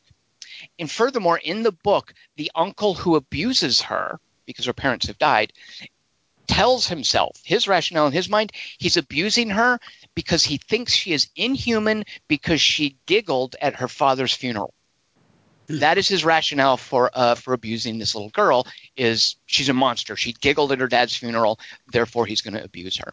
So that that was a facet of the book that I'm also kind of using to reinforce this idea that maybe that kitty kitty kitty is kind of a giggle.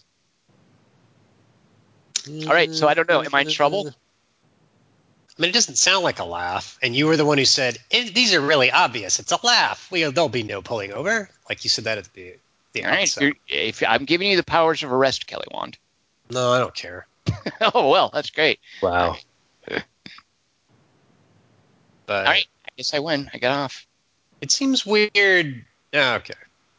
I think you're going to have to self police on this one. I I don't remember it well enough, and it's one of the more disturbing things I've ever seen um, in movies, not in my personal life, Kelly. I don't know why you're laughing. Uh, so I just remember the way it sounded, and it didn't sound like a laugh. But if you can interpret it that way, I mean, He's it's your topic. Asians laugh differently. No, I totally get what he's talking about as far as like covering your mouth, and I, I think that he, um, I think Tom, um, stacked it up pretty well. Uh, but it's kind of up to you, Tom, whether or not. I mean, you're going to have to self police on this. All right. Well, going on you saying I stacked it up okay and Kelly Wand not caring, I feel like I've gotten free. Yeah, and my partner good. really. I don't. What? G- good cop and uh, unconcerned I- cop. I want an R-rated Transformers movie. Until then, I'm on strike. Good, good cop, apathetic cop. Yeah. terrible. I'm a cop? Question mark? Exclamation point. It goes over real well in the interrogation room. Yeah. I'm a farmer. oh God. What? Kelly Wand, what is? Okay. Tell us your favorite laugh in a movie. That's what. My favorite laugh shouldn't be a pullover. I don't think that's a word unless it's for sweaters. But anyway, uh, my You know, what sweaters are called in the UK. uh, fags. Wow. Is what? Uh, fanny. Fannies. All right, go on. Uh, tea? Teacups. They're called jumpers. You know it. Yeah.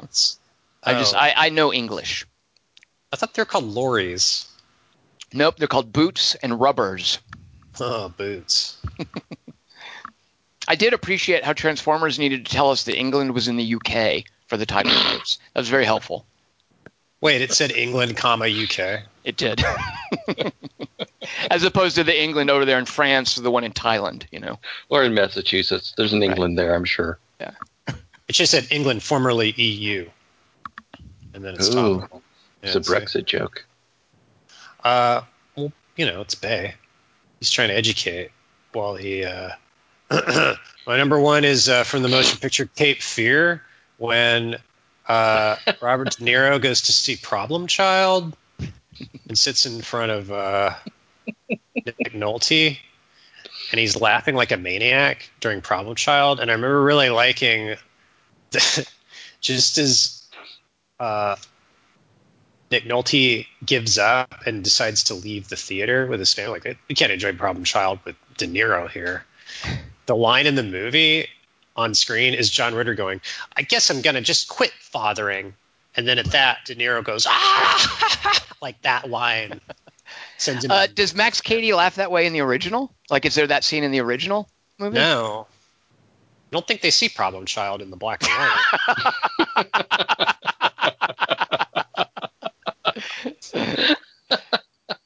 They see Home Alone. yeah, I think it's Good Ship Lollipop or something.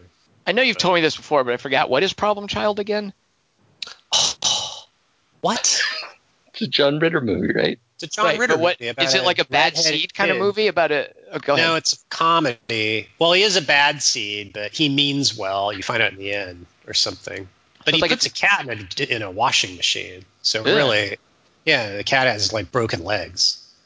So, ah, that's uh, not funny. Okay, I don't like this movie. But he also drives a car with John Ritter on the windshield, like through a store.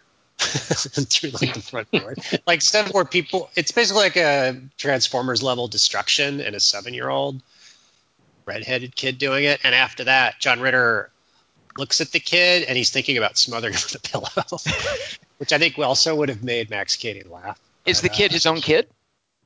No, he adopted him because he wants to be a Ah. father. So he made a really dumb decision. Uh, who plays the kid? Anyone famous like Joseph Mazzello or something? no, just some redheaded fuckwad. All right. in Problem Child 2, there's a girl problem child. So oh, wow. it's like they. Is that still John Ritter, or did he move on to other Yeah, he's in the second one, and then I think in the third one, John Ritter's like, "Yeah, all right, I'd like to be known more for my uh, stay tuned work." Well, we'll always have Bad Santa. Oh, Bad Santa. Dingus, give us the best laugh in all of moviedom. Uh, this is a little bit of a sad one, I'm afraid. Um, here's a quote from it. Now give me a medium sized chuckle here. And Sounds so like this a is. What'd you say? Maybe Cohen's sounds like a Cohen line. Uh, no, it's from a movie called Annie Hall.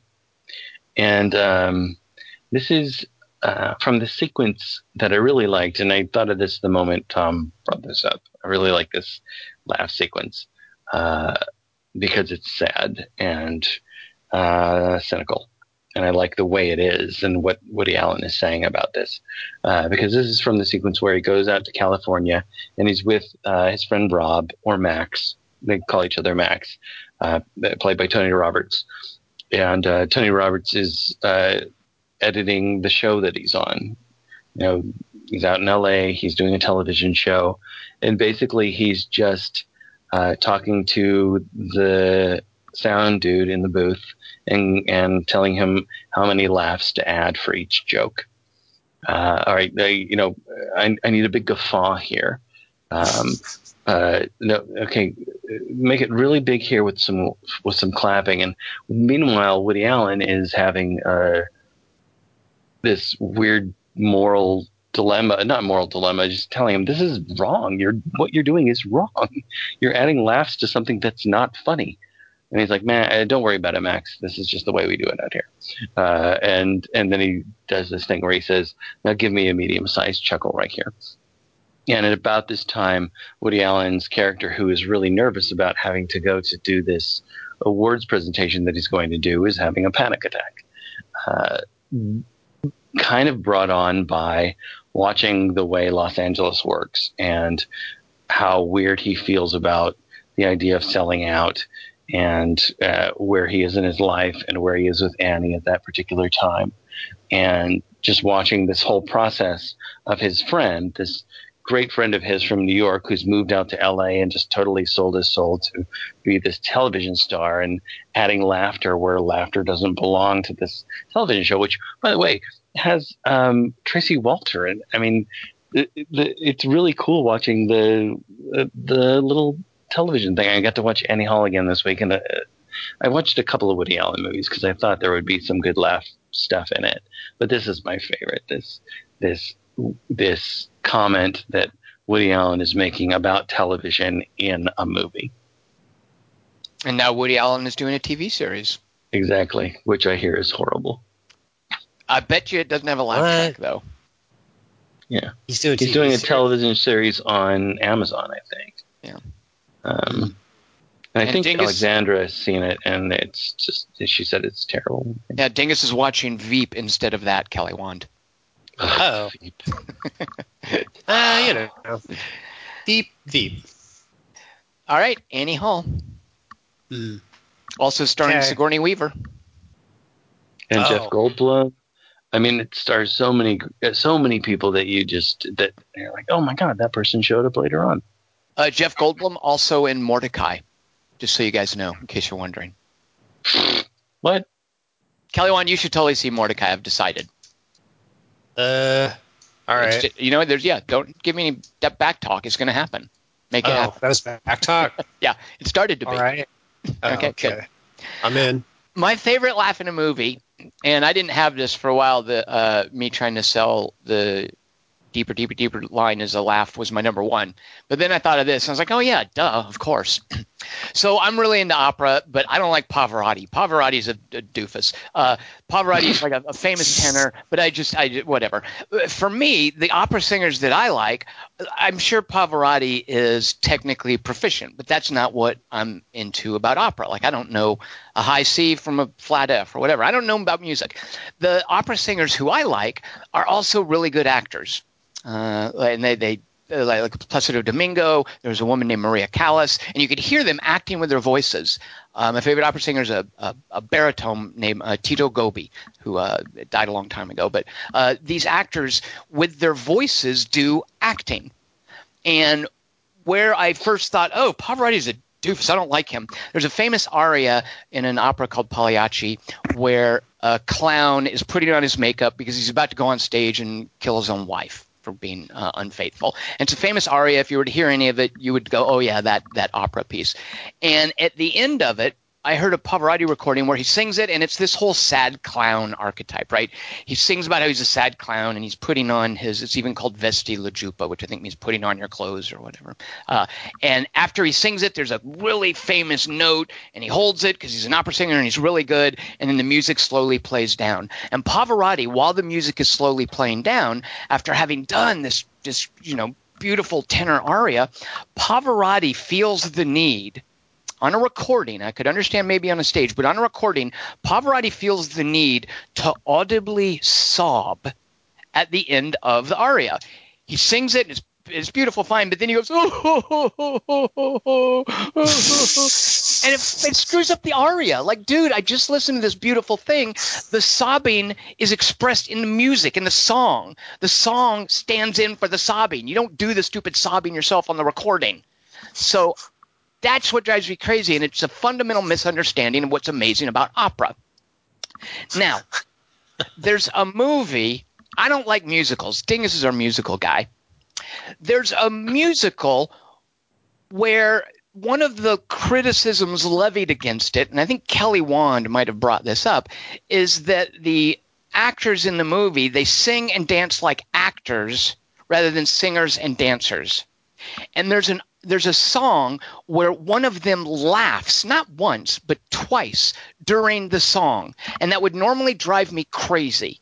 But it just made me think oh yeah she's singing not like a singer but like an actress. There's acting here. She's connecting with the other actor in a duet by laughing. And the movie is la la land. And there's a there's a song in la la land that uh, that ryan gosling sings alone early on called city of stars. And it's basically after he's just met uh, emma stone and he's he's kind of on cloud nine. He's really into her, but he doesn't know how it's going to turn out. And so he sings this song, City of Stars. It's the Santa Monica Pier. It's, it's a great little bit. And then later on, after they've hooked up, they sing that song as a duet. And there are two moments in the duet where Emma Stone just laughs while she's singing the lyrics because she's sitting there with Ryan Gosling. They're looking at each other. She's just so delighted with him. Her character is so in love with him that she just laughs while she's trying to sing the lyric. And Damien Chazelle didn't like cut, cut, do it over again. You laughed. He just lets it be part of the duet, and and it's beautiful. Uh, and it just you know it annoys me when Pavarotti does it because it has no place in opera where everything is abstracted. But in a movie like La La Land, which I really love because you see the actors interacting with each other, that completely works for me. So my favorite laugh in a movie is Emma Stone's two laughs. Are two lines where she's like, ah, when she laughs when she's singing uh, in City of Stars. And there you go. So does either of you like? Say, is it because I've seen the movie twelve times that I know that stuff? Like, does either of you know the laugh I'm talking about, or is that too esoteric? I keep hearing Pavarotti sobbing now. it's really terrible. I, I keep hearing Pavarotti's a doofus. He really It is. Yeah. reminds me of something that Stephen Baldwin says in the uh, uh, Usual Suspects. Right. Oswald was a fag. Yeah. So okay, true Pavarotti's story. a doofus, and it also makes me think of Crazy Joe Davola. But go ahead. What were you going to say? So actually, true story. When I was in graduate school, uh, and that's when I was discovering opera, I was talking to a woman, uh, another student who was in school with me, and I said to her, because this is how people used to talk back then, it was okay. By way of expressing my displeasure, I said to her, Pavarotti is a fag. And she just started laughing, and it occurred to me she was a very openly lesbian woman. it occurred to me that she realized what a dill hole I was to just put it that way in front of her. Like, oh, Wait, yeah. did she know you knew? yeah, she knew. Yeah, yeah, clearly. I mean, she was very Oh. open about it, and I know I was a good friend of hers. And for, for her, I mean, she was just thinking, Tom, you, you're talking to someone who's gay, and you just called Pavarotti a fag. Uh, That's like calling a someone a nigger to a black dude in class or something. There are certain right there are certain inappropriate times to use words and that's Right. one like it's like a it's like a bill Maher's i'm a house nigger bit like dude ouch don't say No, that was Ugh. fine. That was No, gone with the oh my god uh, uh It's It's from uh, funny. It's not. It's just. yeah i didn't think it was funny i just felt it just felt yeah it just really felt jarring to me like i'm okay with uh, colbert's cock holster bit but saying house nigger is just, yeah that didn't really sit well with me Well, was he was responding to the. Never mind. no no i understand but he was though. It just right he was wasn't funny. invoking yeah yeah he was invoking this bit about slavery which yeah it didn't make sense it was just kind of out of nowhere and what was the guy he was talking to black No, it was a white Republican guy from Wyoming. worse yeah oh that's He goes, right You it was the should guy right come over here and work in the fields. Like Right. that's a hard line to resist. I don't know. All It's a tough one. All right well kelly Wand, I support when you have I support show- racism by Maher. all right well when you have a talk show and you say that you're also going to have to publicly apologize That's the thing. But it's still dumb. I don't know. Because does it intent matter or context? Like um yeah you're but trying to make a stupid joke, as opposed to just all niggers. well it's also Isn't like context context that matters is you're on national tv Talking to talk a Republican to- from Wyoming. yeah yeah Yeah. Arthur Gilvalagelli says, uh, number three, Men in Black. When crazy alien on the run Boris the animal drives his massive motorcycle into Coney Island, a young hippie couple tries to touch it.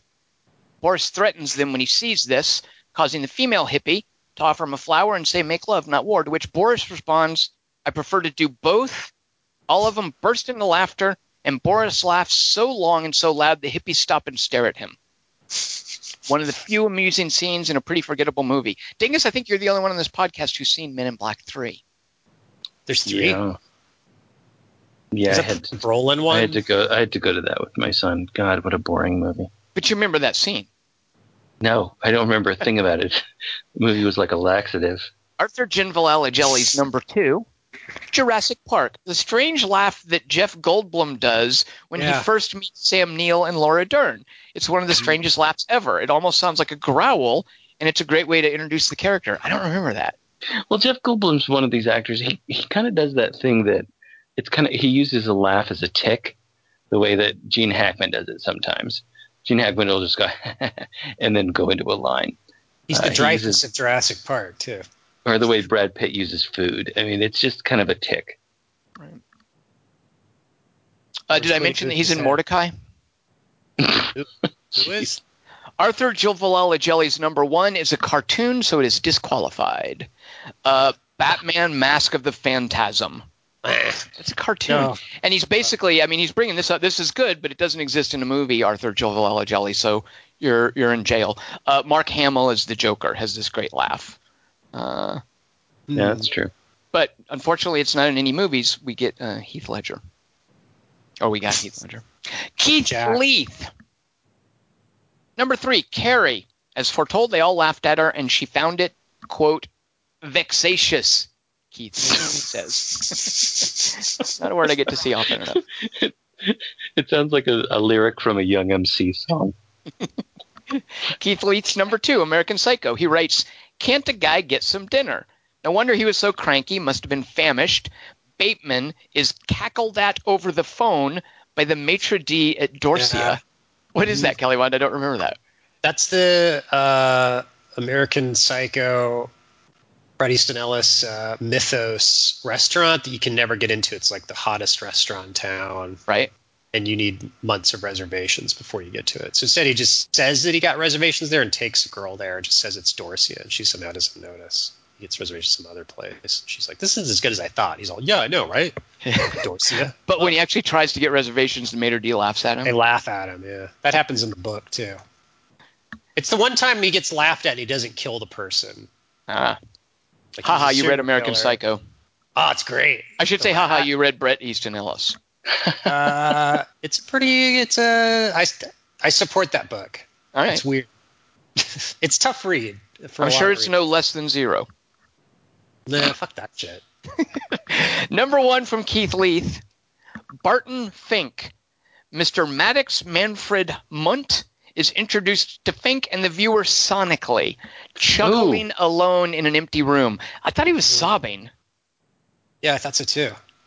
Keith Leith, I might have to throw you in the slammer with Arthur Gilvalalagelli. Or is that a Interesting. reveal? I mean, I've certainly one of the things I, is I thought of John Goodman laughs, and John Goodman uh, is iconic in Barton Fink, and I, he's got to laugh at some point. But Barton He Fink, does. He does in the room where he's he's saying, "I could tell you some stories," and John Turturro just won't listen to him. Right, but But- when yeah, when Keith Leith says he's uh he's introduced sonically chuckling alone in an empty room, I don't think Oh, there was I- ever I thought he think was it sobbing, too, yeah. All right, Maybe over. there. Yeah, we're pulling you over, Keith Leith. We're going to have to call into the station and find out if there was laughing included in the sobbing. So I'm going to have to ask for your license and registration. I have to ask you to wait here while I go back to the patrol car and call it in. Keith Leith also thinks the line is, "I'll show you the laugh of the mind." Fred Bow says, Hello, gents. Lynn and I have just one great movie laugh. The hearty laugh. Oh, Fred Bow and Lynn. This is a good one. I was trying to think of something like this. This is exactly. Uh, he says the hearty laugh of the alien predator as he sets off his self-destruct timer in Predator. Uh, I wanted to murder that part No, that is a good one. Why are you wanting to murder that part? because Come on. it's too anthropomorphic. I want him to be real alien, not fucking. His uh, his mouth opens sideways. laugh. Is that not is that not alien yeah, enough? his laugh, the the laugh's not alien. The laugh should sound really weird. the laugh like- goes through it goes through the tra- the laugh goes through the translator on his arm. Ah ah ah, like that. Yeah, it's a universal translator. Dumb. Why does he need that? There's plenty of people. He just need a fucking translator. I love when Kelly Wand pronounces something dumb. That's all I need to hear. Just dumb. Just yeah. The translator. Nick D, who we made watch Transformers the last knight, says he couldn't avoid picking some obvious ones. Here's some quotes. I don't know how to do quotes because I don't know the quote, but he quotes. Um, oh, okay. This has an M, an F bomb in it. MF bomb. Uh, basically, uh, he says in the diner at the end of Pulp Fiction, John Travolta asks Samuel Jackson if he wants some bacon. They have a great riff about filthy animals, which ends with Sam Jackson admitting that a pig would cease being a filthy animal if he were a charming MFing pig, like 10 times more charming than Arnold on Green Acres. This makes Travolta crack up, which is a great, authentic laugh. I How remember does- the laugh now. Yeah. How does Samuel He- Jackson's character know Green Acres? What? What are you saying? Because he's black? He doesn't watch Green Acres? You know, do black You people watch- racist. It sounds like something that Quentin Tarantino knows. Yeah, but Sam Jackson seems kind of like a weird. I mean, you know. I mean, he if has- someone he's said an eccentric hitman. Here, here's the way I'm putting it, Kelly Wand. The only way, the only reason that I know who Arnold on Green Acres is, is from Pulp Fiction, from that line in Pulp Fiction. Really? Uh, Otherwise, I could not remember that Arnold was the name of the pig in Green Acres. no, Green Acres he- rules, bro. But he also goes off to Amsterdam, doesn't he? That's Travolta. Oh, oops. Jesus Christ. Yes. If you want to label me as dumb. The Nick Mac. D's number two pick. In Seven, the moment that breaks the tension between Brad Pitt and Morgan Freeman is when Morgan Freeman bursts out laughing at the idea of an apartment above a subway line. After that, Mills and Somerset are able Oh, to sit down and really start working together without awkwardness. I don't remember the moment. What is it, Dingus? oh, that's such a great moment. This is from Seven. This is a great moment. They're sitting at the table together having dinner, and they're talking about the realtor uh, only wanting to show them the place at certain times and being really cagey about it. And then this thing goes by, and then, oh man, his laugh is perfect there. That's a great choice because it just, it just breaks over his face and it, it could be this weird awkward moment but it's it's them the, for the first time at dinner and he just starts laughing like oh this is so sad. But this is one this is the moment where they finally get to bond and this is why she has brought she has you know against her husband's wishes or even against not even against his wishes just brought him into their household so that she can try to get them to bond because they're just not it's not happening. And he and he and he just laughs and it's this moment of oh my god we're all in this situation right now. This is so sad but so funny. And they all laugh together and this is a great one. It's a great choice. Uh, Morgan Freeman, uh, his eyes are always laughing, and then it t- sometimes the rest of his face has to catch up. oh man. You, that's actually not a bad way to put it because it does feel like uh, unlike the way that you put the uh, the thing about Ray, Ray Liotta's laugh, which it seems to like be this this explosion. This does seem to be more like an earthquake. It moves across his face. Uh, it's it's a beautiful laugh. This is a great choice. Dingus, remember how you agreed with me that Seven is a terrible script but a great movie? No, Anyway, I speaking of the second part. uh, uh, very good, Dingus. Nicely played. See, Kelly Wand, how come you can't be that clever? What? what? Nick D's number one pick, speaking of Ray Liotta, and I like the way Nick puts it, uh, in Joe Pesci's most famous scene in Goodfellas. I love Ray Liotta's insanely hysterical laugh. You know they were either improvising or in a zone or something magical was happening on that set. You're on coke. Kelly Wand, arguably, Coke is magical. yeah, it is. It's a magic dust. Alexander Burns, uh, number three, Batman. Oh, yeah, Batman, 1989. An easy pick. Joker laughs can be debated over and over, and it's probably the nostalgia talking. But Alexander Burns says Jack Nicholson's laugh is my personal favorite. I don't like how he laughs at his own jokes. Seems like a You know, you're never funny if you're that. You know.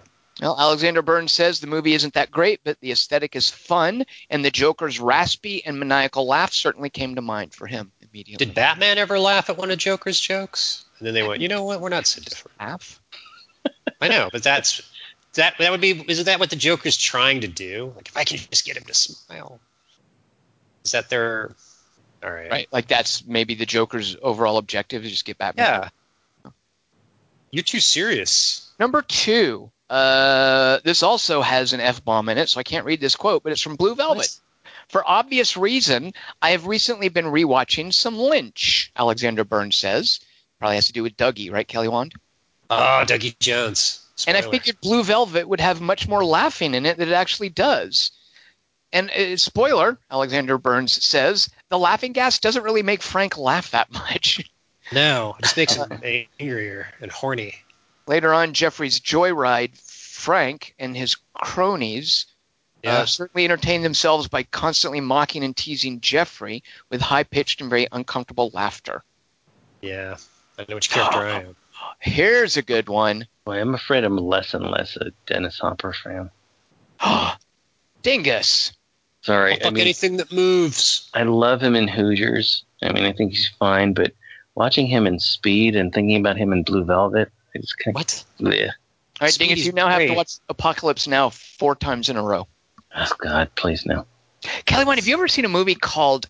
Oh shoot, Dennis Hopper directed it. It's it's this really grim, bleak movie with a young girl. It's basically like Fish Tank, but Dennis Hopper's Fish Tank, and I think it's called Out of the Blue or Out of the Black. No. Do You know what I'm talking Never about? Heard of it? No. Sounds interesting. What year? Oh gosh, it's gotta be 70s? ninety or something. I'm Hmm. gonna actually look this up because I want to know the name of it. I don't know if it holds up, but I remember at the time really uh, He made Hotspot. Let's start Yeah. there. just hot. That's weird. I- Didn't he direct that? Yeah. Yeah. It is hot That- spot. That that's Don Johnson. Don thing? Johnson. Yeah. What? No way. He gave us Madsen and Connelly in that movie. Uh, Out of the Blue is the name of the movie. Generously. Oh. Huh. Wasn't that a spin-off of Happy Days about an angel named Random? Everything you said was random. Okay, so, so- Okay, this is a great pick. I love this one because I, I've only seen this movie once, and I think that that is a shortcoming. I need to see this movie again, especially being the champion of Neon Demon that I am. Uh, uh, Bronson. Uh, Alexander Burns Mm. says, "My goodness, revisiting this movie is such a treat, and it's certainly one of Nicolas Winding Refn's best." Bronson himself will occasionally narrate the movie, explaining his story to an audience on a stage. His laughter, while dressed as a clown or otherwise, gives a little insight to his character, and you really, really like the guy, played by Tom Hardy, of course, yeah. until he abruptly stops laughing and becomes deathly serious. yeah. And then Alex says, "Thanks, ding dongs." Probably talking to you guys. Oh. Yeah, that's a fair point. He mentions it. At the end. No. Oh, Dingus, quit screwing up my fond memories of Tom Hardy. Wait, was that Dingus or Kelly Wand doing your bane? What's the scene where he rapes Leonardo DiCaprio? They're hunters. What do you want? Are you talking about the bear in The Revenant? Oh, right, that's it. Think about Inception. What the? That was a bear. Scott Wagner's number three pick. Oh yeah, I oh, figured. So I. I would have been surprised if this one didn't come up. Vizzini thinks he's just beaten the dread pirate Roberts in a battle of wits, which he finds quite amusing right up until the moment he abruptly drops dead. Scott That's Wagner good- doesn't list this, but it's from Princess Bride. He dies of fact- laughing. Scott Wagner doesn't miss. Oh no, no, he does. Okay, this is pretty straightforward. He doesn't mention that's Princess Bride, but the other ones, it's pretty clear what they're from. Kelly Wand, you're proven wrong by his number two pick. The maniacal laughter in the countdown to the explosion at the end of Predator sounds good and has a nice visual component thanks to the alien's distinctive mouth. Mm, Stop laughing at me. I have murdered myself. I don't have time to laugh. Ah, see that character and the Indian. See, Scott Wagner's number one, number one pick. Uh, you. Oh yeah, yeah. Okay, that's great. Right. So, uh, for uh, was it Alexander Burns who mentioned Dark Knight? Or no, was that Nick? Shoot, who mentioned Dark Knight? Dang nabbit. Yes. I mentioned the Revenant. Is that what you were trying to find? Remember? One of these guys. yeah. So Alexander Burns mentions uh, uh, Batman. Oh, is is uh, um, Arthur Gilvalagelli is in jail now, but he's the one that tried to bring up a Batman cartoon for Mark Hamill's Joker. Oh. Scott Wagner has the right idea.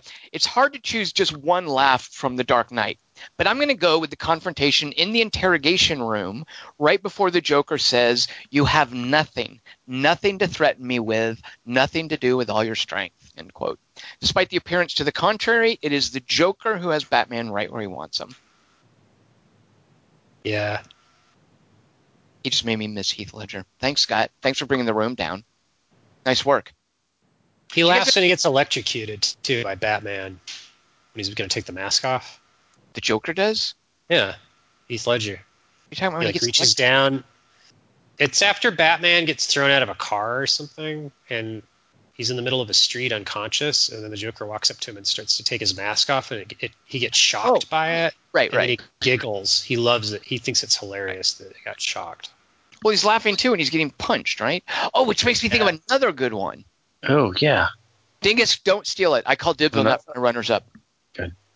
Uh, Mike Cathcart. Oh, this is awesome, Cathcart. Narc.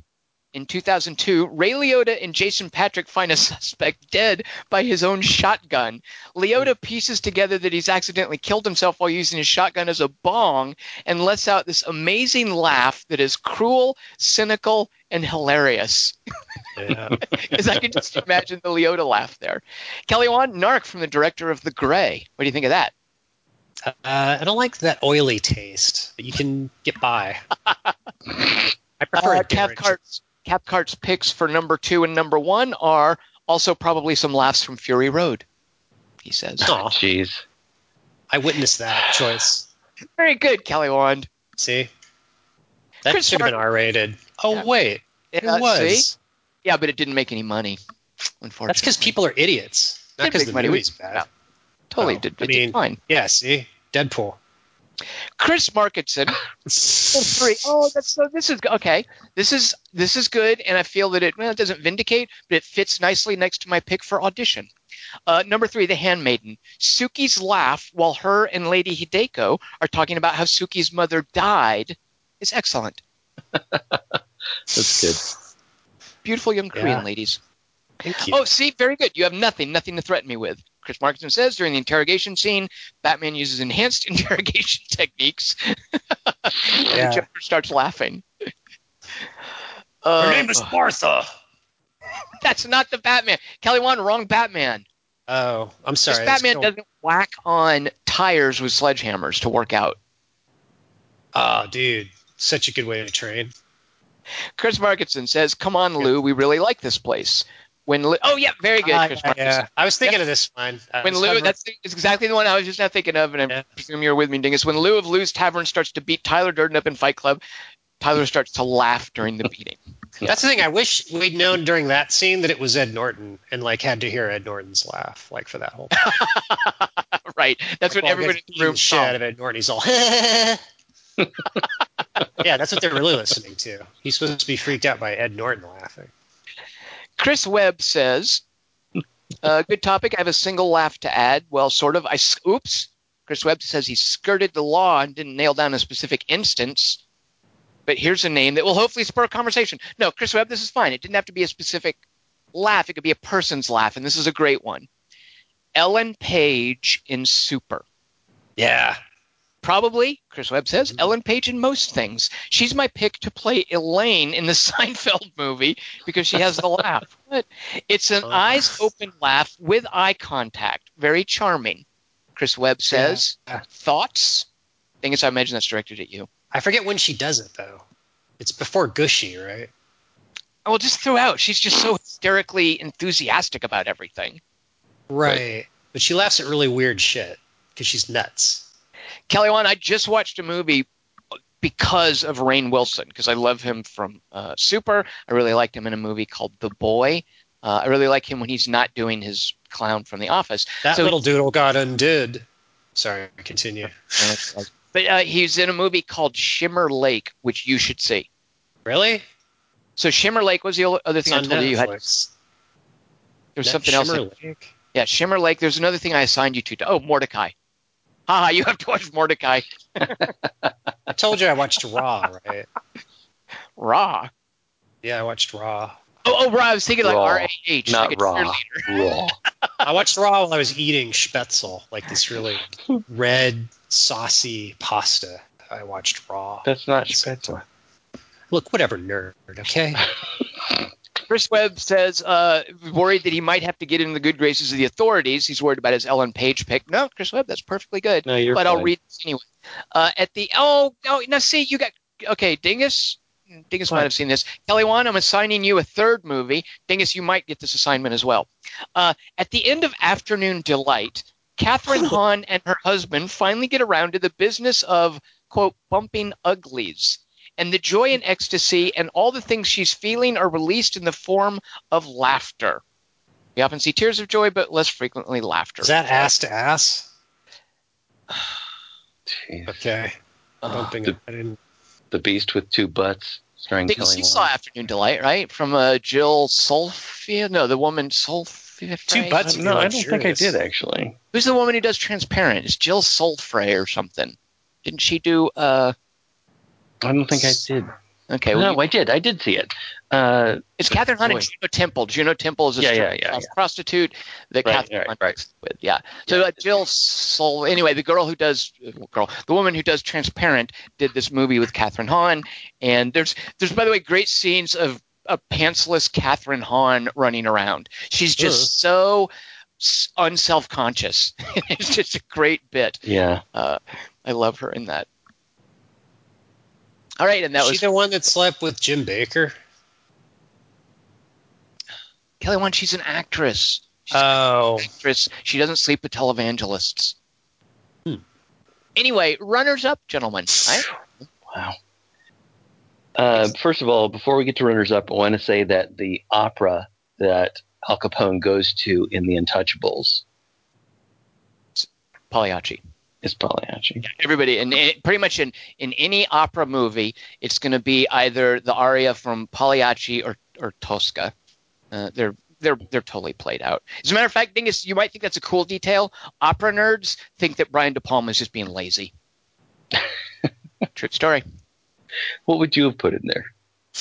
I would have tied it in. So let's see, a power a, a, a power hungry madman. Uh, what opera would go? I might make Al Capone listen to Wagner. Ah, Is that a little weird? Wagner Max. Very, very, very clearly Wagner.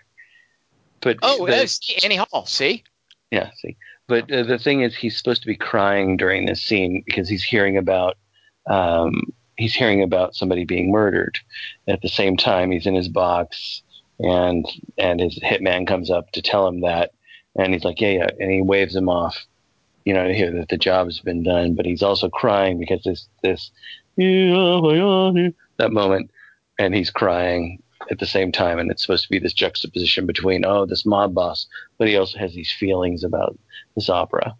you can have feelings about any, any. I mean, it doesn't have to be the opera about the murderous clown, though. And by the way, if anybody to- ever but it can't tried- be Wagner unless it's uh, what's what's opera doc. What else? I mean, what else would it First be? of all, that- that's a cartoon. Anybody oh. who ever tried to talk to me during an opera would get like punched. I'd be like, "Get out of here! I'm listening to opera. Don't talk to me." When Pavarotti sobbed, did you stand up and sob back mockingly like a heckler? Yeah, I booed. Yeah, I stood up. like I stood up and went, uh, "Not nice." doofus. was there a baby in the opera as well? Oh, and then the audience cheered me after I said that. It was beautiful. It was Bravo, glorious. bravissimo. Uh, there's never quite a full laugh, but it is.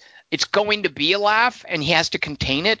But Vincent D'Onofrio kind of smirking as R. Lee Ermey yells at him and tells him to stop laughing. I just love that playful kind of like he wants to laugh. He thinks it's so funny that he's being yelled at, and he's kind of he's kind of enjoying the attention. And R. Lee Ermey is so frustrated because that's not what he's supposed to be reacting as, and so he just yells doubly at him, and it just makes Vincent D'Onofrio smirk even more. It's a really cute sort of feedback loop they get going. That's great. That's a great one. I have Uh, one that I- you guys are going to groan at, but I'm saving it for last. All right, I, I totally had the uh, uh, the Vizzini one that uh, one Yep. of our listeners had. Just because I like how absurdly long the Yeah. laugh goes on before Wally- he keels over. Wally Shawn can carry it like that. It's, Yeah. That can't be easy to laugh that long and that hard and to just cut it off like that. Yeah. Exactly right. Yeah. Um, the other one that I was entertaining for a while, but when you watch it, it doesn't really hold up that well.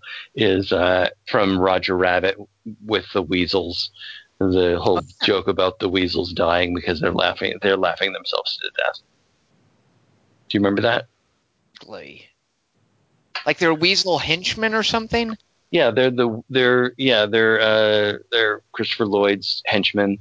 Um, we'll hang you and your laundry out to dry, and uh, and he tries to make them, and eventually he gets them to laugh themselves to death. And I think uh, I think Judge I forget his name. It's not Dredd. It's not obviously not Judge Dredd. I can't remember his name. It's uh, Christopher Lloyd's character. Um, says, "Do you want to wind up like your stupid hyena cousins?" And so ev- eventually they laugh so hard as Eddie is doing all of this uh, this slapstick stuff that their their souls leave their bodies, and you know he loses all of his weasel henchmen. Is that possible medically? Uh, I don't know, but if it lasts for four hours, you should talk to your doctor. Ugh. And here's the director who will go on to eventually one day give us The Walk Hmm. and Sully. Uh, that, that thing's called the Walk. In Forrest Gump. Isn't The Walk the the remake of the documentary about the French? I am on a tightrope. Yeah. yeah. ben Foster cast as the Frenchman. I liked that, Kelly Wand. German accent. That's the only line of dialogue I remember from it. Uh, Dingus, your Annie Hall pick made me think of that. Just uh, there's just so many over the top things. I mean, this is, this movie is just so much excess. But the the Rodney Danger, Dangerfield molestation sitcom in Natural Born Killers, Yeah. Like the the bit where the, uh, he makes it like it's a sitcom, Yeah. uh, and just And the Can't audience laugh. laughs. makes icky. Ugh. Oliver Stone. Quentin Tarantino. Uh, Isn't that a Quentin Tarantino yeah. script? Yeah. Yep. But he didn't like. He was upset by what Oliver Stone did to it. Oh, really? He doesn't like. Wait a Yeah, he minute. disowned it. What's his He- problem with yeah, Oliver Stone's? I don't uh, know. It was like a Stephen King Shining kind of thing. It, it's it's not him. Basically, I wouldn't be surprised Maybe. if you felt that way about Tony Scott as well. Oh, I no, guess he likes was the romance. Oh, he did. Oh, that's Yeah, Oh, he did? I think so. Right. He was pleasantly surprised or something. Well, why? What? Yeah. What would be his deal with? Because True what I'm saying. Romance versus, like, I guess maybe. Uh, yeah, I don't know. I mean, True Romance just seems like a much more solidly made. Maybe it's Well, maybe It's that's more what just- Tarantino's saying. yeah, just just do Yeah, the you might script. be right. Oliver Stone puts all this stylistic excess in Natural Born Killers. I guess I can understand. Tarantino hates apparently. I don't know. Execution's everything. My my one of my alts was uh, Richard Dreyfuss's laugh in Jaws when he goes, "Don't tell me, mother." and eventually how he has to lose it when Yeah. uh, when uh, Quint- when Robert Shaw is like, yeah, do you know that's that's Indianapolis? Yeah, Yeah, Buzzkill. because he knows, and then that's why Roy Scheider, who's still kind of wanting to laugh, is like, what, what's Indianapolis? What is that? Huh? G- guys, Yeah. could you let me in on it? I don't. I I'm standing over here. Right. I Yeah, be included? not familiar. Yeah. oh my God, that is a good one, Kelly Wand. Right, of course. Yeah, like a huge laugh line, and then it's the next the thing right after. It's a super bummer Yeah. long monologue So this is such a little tiny thing, uh, but I can't help but notice this sort of thing. And I don't know. I guess I'm okay with it. But Robert Shaw starts his line a little too early and then stops and then comes back in. Like there's a weird little. There's a difference between the way people normally talk in terms of like halting speech and stopping halfway through. But there's clearly at that moment when Richard Dreyfuss is laughing that Robert Shaw does an aborted start of a line.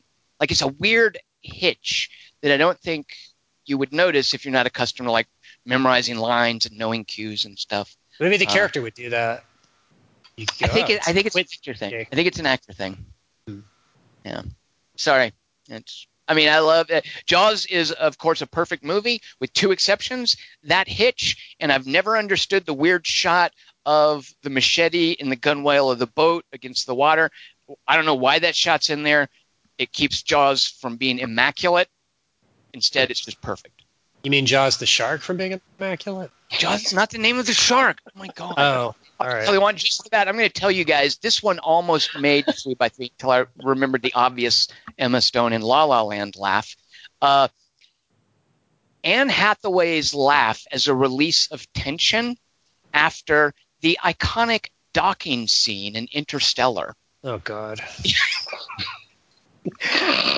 I'm really bummed you saw that movie. To be honest, I just love that movie. I just the more I see it, every time I watch that movie, I like it even more. And I'm the more really you bummed. mention it, the more I like it remember less. how lame it was. Yeah, and I'm so bummed I didn't get to see it in the theater too. I mean, oh my god, that must you guys can tell that must have been so amazing in the theater, right? Getting to Oh my God, it so great watching everyone yawn right around me. Just jerks. Uh, I'm just all, applying that to you uh, proactively, Dingus. I know Well- you're going to say something too. Well, since you brought that up, then I'll say, how about this one? Wait, Wait, I know that talking about how awesome that scene is. What? I'm not done talking about how awesome that Oh, scene is. Oh, go ahead. Tell me how awesome Oh, that God. scene is. So you Oh know they God. just docked the endurance. The Ranger, like Matt Damon, just blew himself up, and they've destroyed the endurance. And there's that amazing Hans Zimmer music, and just the pacing and the tension. And is he going to get the docking correct? And Tars is trying to help him. And, you know, no, and it's not Tars. It's like Kelly Wand made me think that one time. Actually, I think I talked about this whole scene once, calling the robot Tards because Kelly Wand told me that's what its name was. That's how And I then- work. And all of that happens, and then he gets it docked, and Anne Hathaway just lets out this release of tension, which everyone in the audience is sharing by laughter. It's a beautiful, authentic, natural moment in a wonderful movie. Man will save us. Uh, I, so I was looking for it because there are also great bits, as I'm sure you guys remember, about Tarz's humor setting. And he's got And the, 69. the little humor cue, the little light that lights up. Yeah. That's right. Yeah, very good. Yeah, because the great Bill Irwin. Like I don't, I don't know why going into Interstellar I really liked Bill Irwin, but I like him just all the more right now after Interstellar. Like, Oh. come on, post Interstellar Bill Irwin is even more awesome, right, Kelly Wand? Po- uh, post Bill Irwin Stellar. Is that what you're trying to get me to Kelly, say? What's the Josh Stewart robot named? Which robot? Chappie. Which one? There's two robots. There's Tars and the other one. In Interstellar. Uh, See, 2XL?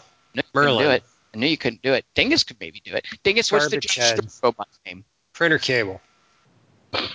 I have no idea. I like printer cable. What were the what were the new uh, Transformers you driver. invented today? Jumper setting.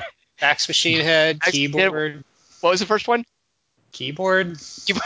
That's a good one. Keyboard. That was awesome. All right, so Dingus, what were you going to say before? You know, I'm sure everyone needed to listen. Well, to what's the other robot? Come on, Tom. Oh, oh, sorry, Case. And I don't know that they ever say what they stand for, but uh, there's an actor we. Well, I think PCI slot. I don't think really you guys good. know who Josh Stewart is, do you? No. He's, in a- great he's on. Uh, he's in a series Daily of Show. horror movies called The Collector. And there's, I think, three of these. In the first Collector, Josh Stewart is a down on his luck burglar, as you know, and he's got to do one last job to, uh, I think, like a child needs an operation or something like that. So he does one last burglary job in a house that it turns out has been trapped.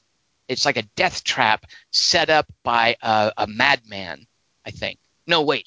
It's something like that. Oh, no. It's Home Alone. He's burgling the house while the collector is a psycho killer who's coming in to murder someone and they set traps for each other. It's basically Die Hard meets Home Alone meets Saw meets uh, Friday the 13th. And there's three. A lot of things I don't like. and this happens three times, three different movies, Kelly. I want three collector movies, I believe. We collect other franchises and make it this. Yeah, kind of. Yeah. But the, the, the serial killer is called the collector because he collects trophies from his victims, you see. Does he collect Reeker? Oh, there's only one Reeker movie. I don't That's know what good the point. deal is that. Yeah. Well, the story was told. All right. So as we all know, Case is the other robot. I'm sure you guys remembered. You were like, oh yeah, right, Case and Tars. all Yes, right, Case what- Yeager, I think was his name. Floppy disk was really good in the third one. Because see, the robots are just functional. They're like they're like obelisks. They're, like, they're like the monolith, Kelly. One. I would think you would appreciate that. And then they Mhm. unfold and do things as needed. They're really good Uh, at swimming, for instance. They can't swim, but they can rescue people from very shallow water. It's true. Alt F4 was great in um, Revenge of the Fallen as the villain. if I may.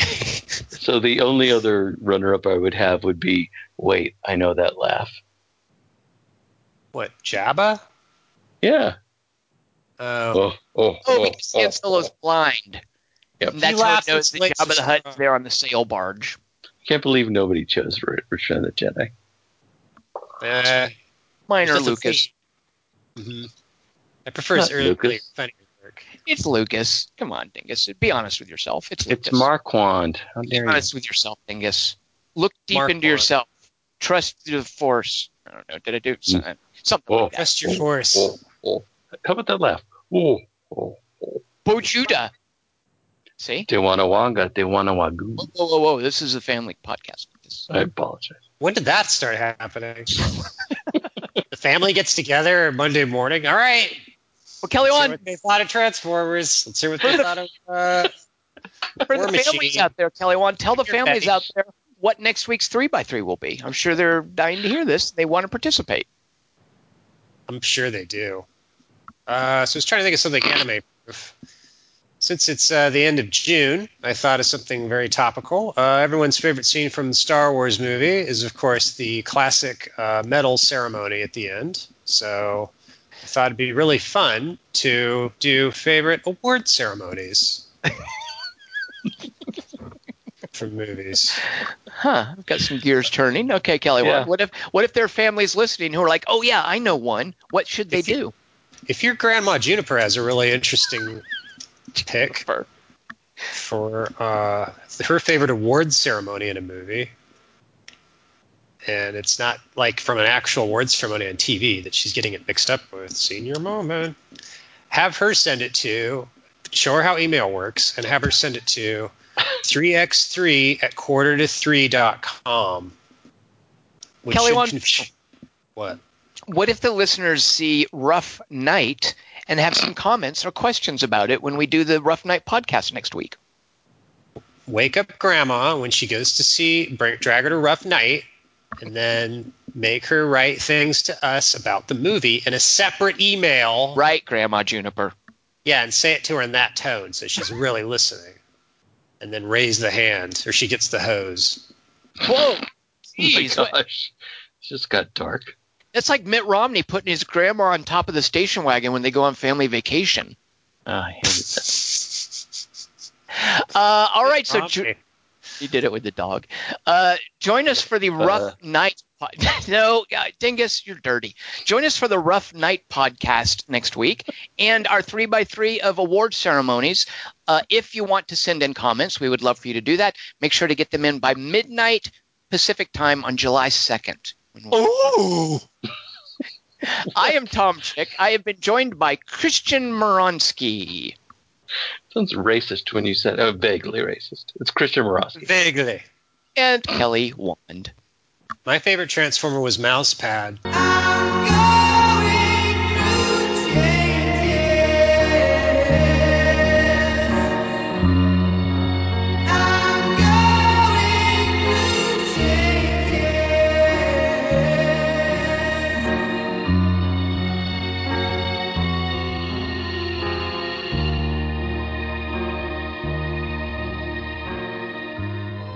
so they're micronauts that can turn into cars huh